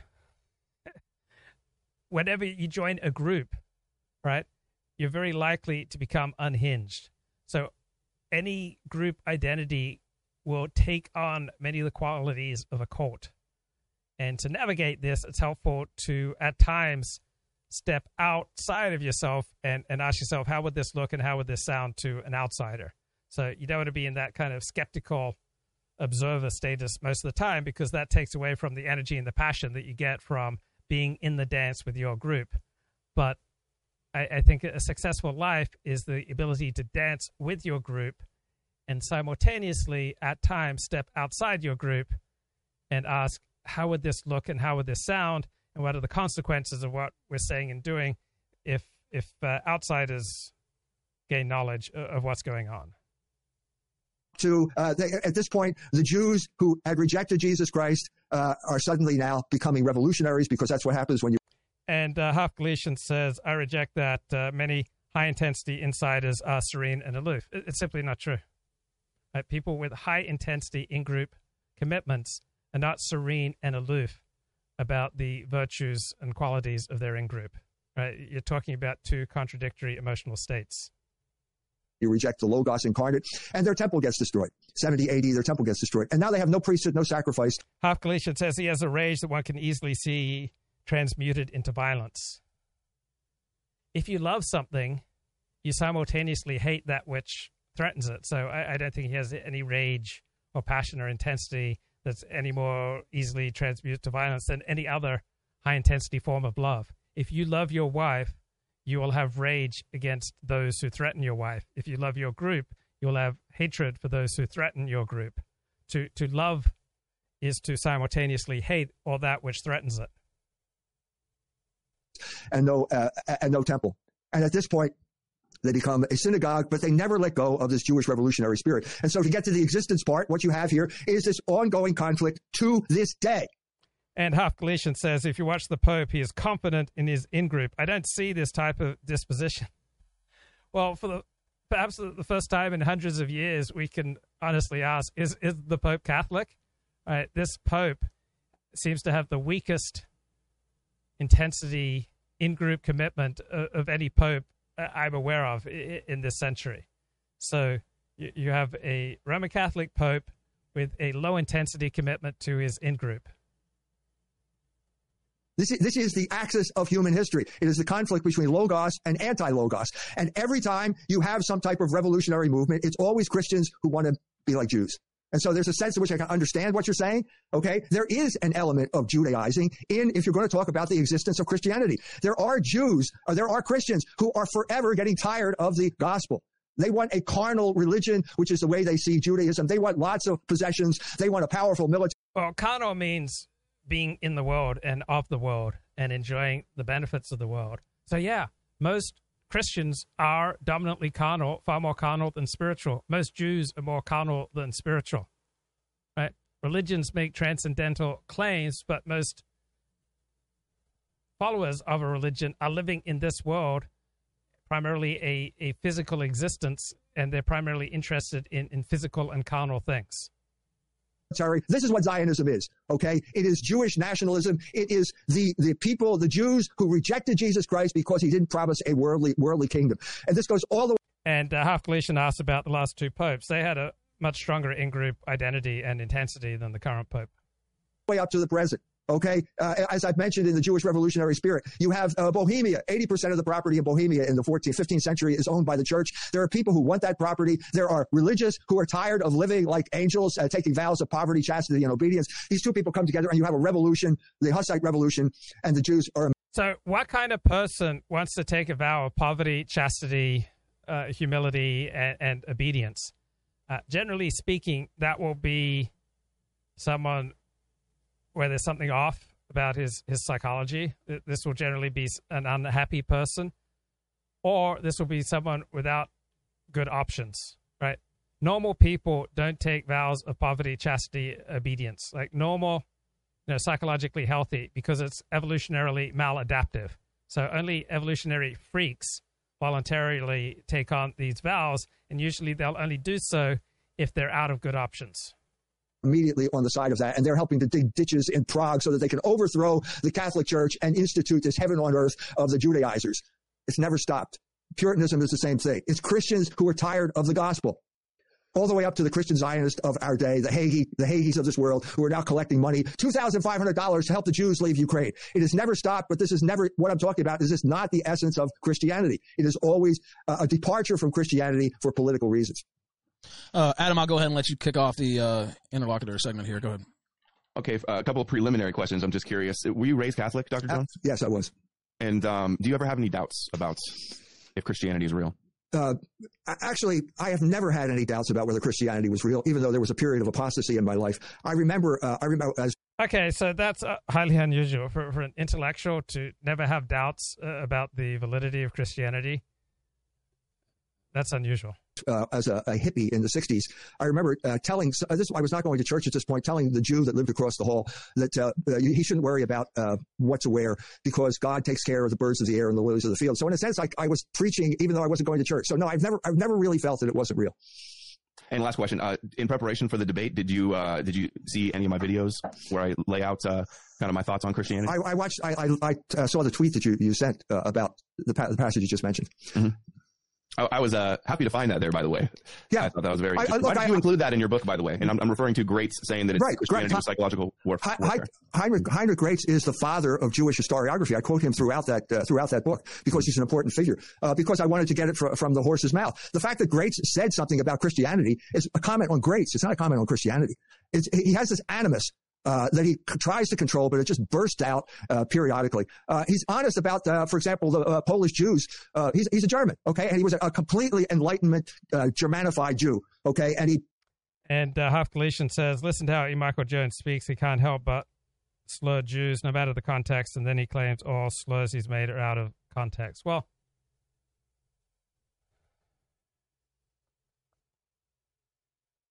one thing that E. Michael Jones does consistently make clear is that there, there should be no violence directed against Jews, that, that not a hair of their head should be touched. So he has said that. And I'm sure that there would be, you know, plenty of context where he'd be willing to speak up against, you know, any overt uh, threats to Jews. So even someone who's, you know, rabidly anti-Judaic is, is E. Michael Jones. Th- Their their their hatred of, of, say, Judaism is going to depend in large part on the context. He's not going to tell people with with some kind of violent agenda that, yeah, go ahead and do that. basically held the Ostjuden in contempt and said, uh, very telling passage about the study of the Talmud led to the moral corruption of Jews in Poland. Well, this, this is important. So he's an important figure, but I, I don't agree with him. I mean, he's got an, the same animus against Christianity that all Jews have. Okay, so uh, to So Jews who don't care about Judaism, I wonder how much of an animus they have to Christianity. So you would expect that that a minority religion that's had a long, uh, tortuous relationship with Christianity, you would expect most members of that minority religion to have negative attitudes towards Christianity. I'm just wondering, is is the negative attitudes of Jews towards Christianity? Is it any different than, say, the negative attitude of Christians towards Jews and, and Judaism? Right? You've got competing in groups, competing stories. Uh, you've got uh, values that are that are competing. You've got interests that at times have competed. But I think it's fairly clear since the 19th century, Jews and Christians, religious Jews and religious Christians, have had uh, more in common with each other than they've had with the the secular address some of your, your points you were making. Um, you said that Jesus arrived on earth, and the earliest documents we have that say anything about uh, Jesus is from Paul's letters. And he admittedly never knew Jesus, and he never saw him on earth. Um, and he also explicitly says in his letters that he w- learned about Jesus and the gospel just from revelation and from the Right. So the first books that were written in the New Testament were the letters of Paul. So the Gospels were were 20, 30, 40, 50, 60, 70 years after the initial books of the Apostle Paul that, that make up the New Testament. So it is Paul's vision of a Jesus he never met in the flesh that proved to be triumphant and, and proved to be the, the beginning of Christianity. And the Gospels were written in the light of Paul's revelations. Scriptures alone that he spoke with no man and he said paul says have i not also seen the lord? So the earliest christians uh, i mean i'm not sure if you're familiar with like uh, earl doherty's the jesus puzzle or that's another question. Have you read any books on the historicity or the, the jesus mythicism that jesus is a myth? Uh, no. Okay. Well, the idea is that before he was historified in the Gospels, and before the uh, proto-orthodoxy Christian sect that supported a historical Jesus uh, won over, that there were celestial Jesus. So what they did was, what I believe is Paul and uh, the other Christians that he was persecuting before at the time, because he wasn't the originator, that they were scouring the Old Testament, looking for secrets and mysteries and decoding, connecting prophecies to try to figure out when their Messiah would come and and what would happen in the end times. And you said uh, a common misconception that Christians have that they, the Jews, were expecting a military victorious Messiah. That's Moshiach ben David. There are many prophecies about that, but as you know, there are also many prophecies about the suffering Messiah. Sure, and that's, right. That's absolutely right. Right. Yeah, Messiah, uh, Isaiah is full of the suffering servant prophecies. So that the Jews, the Jews at this time were basically in a state of uh, of So apostasy. they, the And point is, is that they were expecting a suffering Messiah, and you well, some of them take- were and some of them weren't. He kept reminding him. He had to keep reminding him that no, no, I'm quoting Isaiah now. Here is what he is saying. You know, you should have been paying attention because I'm actually very close to what uh, Isaiah said. I'm really, you really need to pay attention here. He had to keep reminding him that because. So I have a Jewish friend who believes that Adam Green is harmless and that it's E. Michael Jones who is is the greater threat to Jews. Well, again, it's situational, contextual, and it depends on their audience. right? There's nothing inherently more harmful or more threatening about either character. But with certain people, with, with certain proclivities, in certain situations, you know, one or the other may be different to, maybe more of a threat to this or that group. Right? There's nothing inherent in Adam Green or in E. Michael Jones that, that makes them, say, a greater threat to Jews. It depends on what's the situation, what's going on, and, and what kind of people are listening to them? While certain threads, certain currents are pulsing through society. Because they got lost in this this huge proliferation of rules and, and myths, mythology, all this type of stuff, and uh, uh, a lot of them simply couldn't see through these categories of the of the mind that the Pharisees had created for them. So most, almost all you know, modern Christian scholars would would admit that there's there's nothing predicting of Jesus in the Hebrew Bible, right? That is a a non-rational, non-textual uh, theological belief that that is read back into the text of the Hebrew Bible but the, the modern educated Christian who, who's a scholar would recognize that there's nothing in the Tanakh, in, in the Hebrew Bible, that, that predicts the coming of Jesus. But the, the point I'm trying to make is that the Jews, the Zealots weren't working. The Jews were being, you know, conquered by the Greeks, and before that, the Egyptians, the Babylonians, and then the Romans. So they couldn't fake a uh, militarily victorious Messiah, but they could engage in. Uh, they couldn't win on the battlefield. So right, there's no uh, story of a suffering Messiah in Judaism. Right, that's entirely a Christian invention. So the there are many different opinions about the Messiah in Judaism, but this idea of a suffering Messiah is not one of the, the major opinions. So the Messiah is someone who brings peace in this world. He's not a, a ticket to the next world from the Jewish perspective. So they engage in spiritual battle, in theological warfare. Well, and that's when they created this, the suffering Messiah who gets rejected by his people and goes to the Gentiles. That was all part of the scripture, which is the script, which is the plan. And that's why it's a deception. This whole, they rejected him and that was God's divine plan. That's what the prophecies called for. That's what Paul believed. The, Paul didn't want them to believe in Jesus. They're hardened. Jesus is the. So there's absolutely no reason to believe that Paul even knew Hebrew or that, that any of Paul's claims about his own Jewish education were correct. So Paul's use of the Hebrew Bible seems to indicate pretty clearly he did not understand Hebrew. So therefore, he was a pleb in, in Jewish life. He was not a student of Rabban Gamliel as he claimed. Uh, Paul would talk about how he'd claim one thing when talking to a Jewish audience and claim something different when talking to a Greek audience, and then claim something different when he talked to a Roman audience. So Paul was quite willing to try to be all all things to all men. Paul had a tremendous imagination. He, he wasn't a scholar, he wasn't a learned man, but he had an imagination. Stumbling block. This is all part of the plan to, as bait, to to uh, lure in their opposition to follow their God, their Bible, their Messiah. Well, first of all, they were victorious on the battlefield. As long as they followed God's word, as long as they, they were true to the covenant, they were victorious. And then they not against Rome. Well, because they fell away. You know, if, if you're constantly falling away, they had to go into Babylon, the Babylonian captivity. They had to be punished uh, uh, because the, the, sins they were constantly tending toward idolatry. And I think this is important because what was that idolatry? It was the worship of. So these accounts of the Jewish battles in the Hebrew Bible, these weren't written contemporaneously. They were written hundreds of years after the fact, and then they were recast in alignment with the ideology of the times. That's that's a secular perspective. So so Jews developed a theology that it's for our sins that we've suffered, and that's how we can maintain our belief in one or powerful God with whom we have a special relationship, and yet square that with all our setbacks, sufferings, and humiliation. Moloch. Uh, and how did you worship Moloch? Well, you offered your children to him. You child sacrifice. You sacrifice your own child so that you would have the favor of the devil. Well, this is a constant, I'm saying, all the way up to the present. What is the one group? What is, what is, what is, wait, oh, let me finish. Let me finish. No, let me finish. Okay, let me finish. What is the one group in this country that supports abortion more than any other group? It's the Jews. Now, when you say the Jews, what do you mean? I'm talking about the Jews who rejected Jesus Christ, who were the Moloch worshippers. That's the constant throughout here. The Jews who accepted Jesus Christ are the Christians. They're the Catholic Church. They are the ones that have. Well, Orthodox Jews would overwhelmingly regard abortion as killing. So Orthodox Jews overwhelmingly do not uh, have abortions.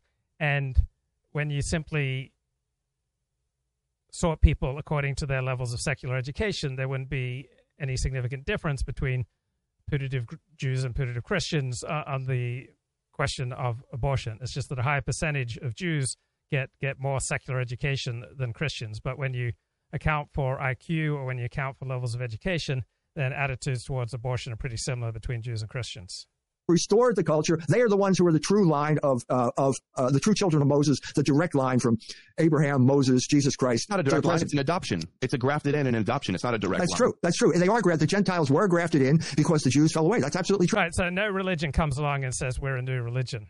Uh, you know, every religion comes along and said we're a fulfillment of the previous religion. So Christianity claimed to be the fulfillment of Judaism. Islam claimed to be the fulfillment of Judaism and Christianity uh, Mormonism or Seventh Adventism claim to be the fulfillment of Christianity. True, but and that's the Jews, a straight the line. Root, the, the that's root a straight is still line. holy, like Paul says. Yeah. I don't think it's fair to characterize anybody that doesn't believe in Jesus as sacrificing your children to Moloch. No, I'm not saying anybody. I'm saying Right. that that group of Jews. That well, there's God been a con- sacrificed there- his son to himself, and, and God called for Isaac's sacrifice. He didn't also. do it though, did he? But second, sorry, Well, first of all, first of all, if, if God if God tells you uh, to kill someone, uh, you have to follow God. You have to do what God says. I, I hope Now, you don't the- get voices in your head as you get. Uh, no, I do too. That's the problem. The problem is, the problem is, how do you know if God's telling you? So Abraham was justified by faith because he knew that God. So, from the Jewish perspective, direct divine prophecy ceased about 2,200 years ago. And then, from a Christian perspective, uh, new divine prophecy came along about 2,000 years ago. And uh, from a Seventh Adventist perspective, like God was still speaking to us through the, the prophecies of Ellen White into the 20th century. So, it all depends on who you believe is being inspired by God. I told him to sacrifice his son, and he was ready to do it. And God prevented him. The knife was there, ready to stab his own son, because God, God is the author of all human life. And if He takes it, it's not murder. That's that's that was faith. That was by faith, and that is why Abraham is our father in faith. well, well, I disagree that Abraham existed, and I think Oh, wait, covenant. what- are we going to talk? How are we going to talk about it? If you're going to say can these people didn't exist, no, wait a minute. We can't talk about it if you Sure say they don't exist. Yeah, I, I don't. I think the covenant where he where he split up the animals and God carried the torch through. I think that's made up. I think that's fiction. I think the idea well, that God told him to talking off the end then? of his dick and uh, sacrifice your son, and you're going to be uh, a holy nation. I think that's just made up. The Jews just made it up to say that they're chosen. Well, why did you tell us sooner? I mean, how, why did God let us wait so long until Adam Green came along and suddenly inform us that it's all made up? All these people are I'm not delusional. the first one to say that. 2,000 years of delusional people. 5,000 years if you add the Old Testament in. I mean, yeah, you don't think Islam has been a delusion for Isn't, 1300 isn't this a little bit presumptuous on your part? No, no. Here, also, let, me get back to some of the points you made. So you, you said that they were expecting a military, militarily victorious Messiah. You, but then you agreed, okay, there is prophecies about a suffering Messiah. Right. And uh, there's actually a, a belief in two Messiahs that's pre-Christian. And the first coming was Moshiach ben Joseph. That's the suffering Messiah, the high priest that atones for the sins of, of uh, the people. And Joseph is the, based on Joseph in the Old Testament. Joseph, who is rejected by his brothers, and then goes to Egypt and then rules Egypt from behind the throne. That's the template that Jesus, the suffering Messiah, is following to be rejected and go rule from within behind the throne. Okay, I think that'll do it for today. Take care. Bye bye.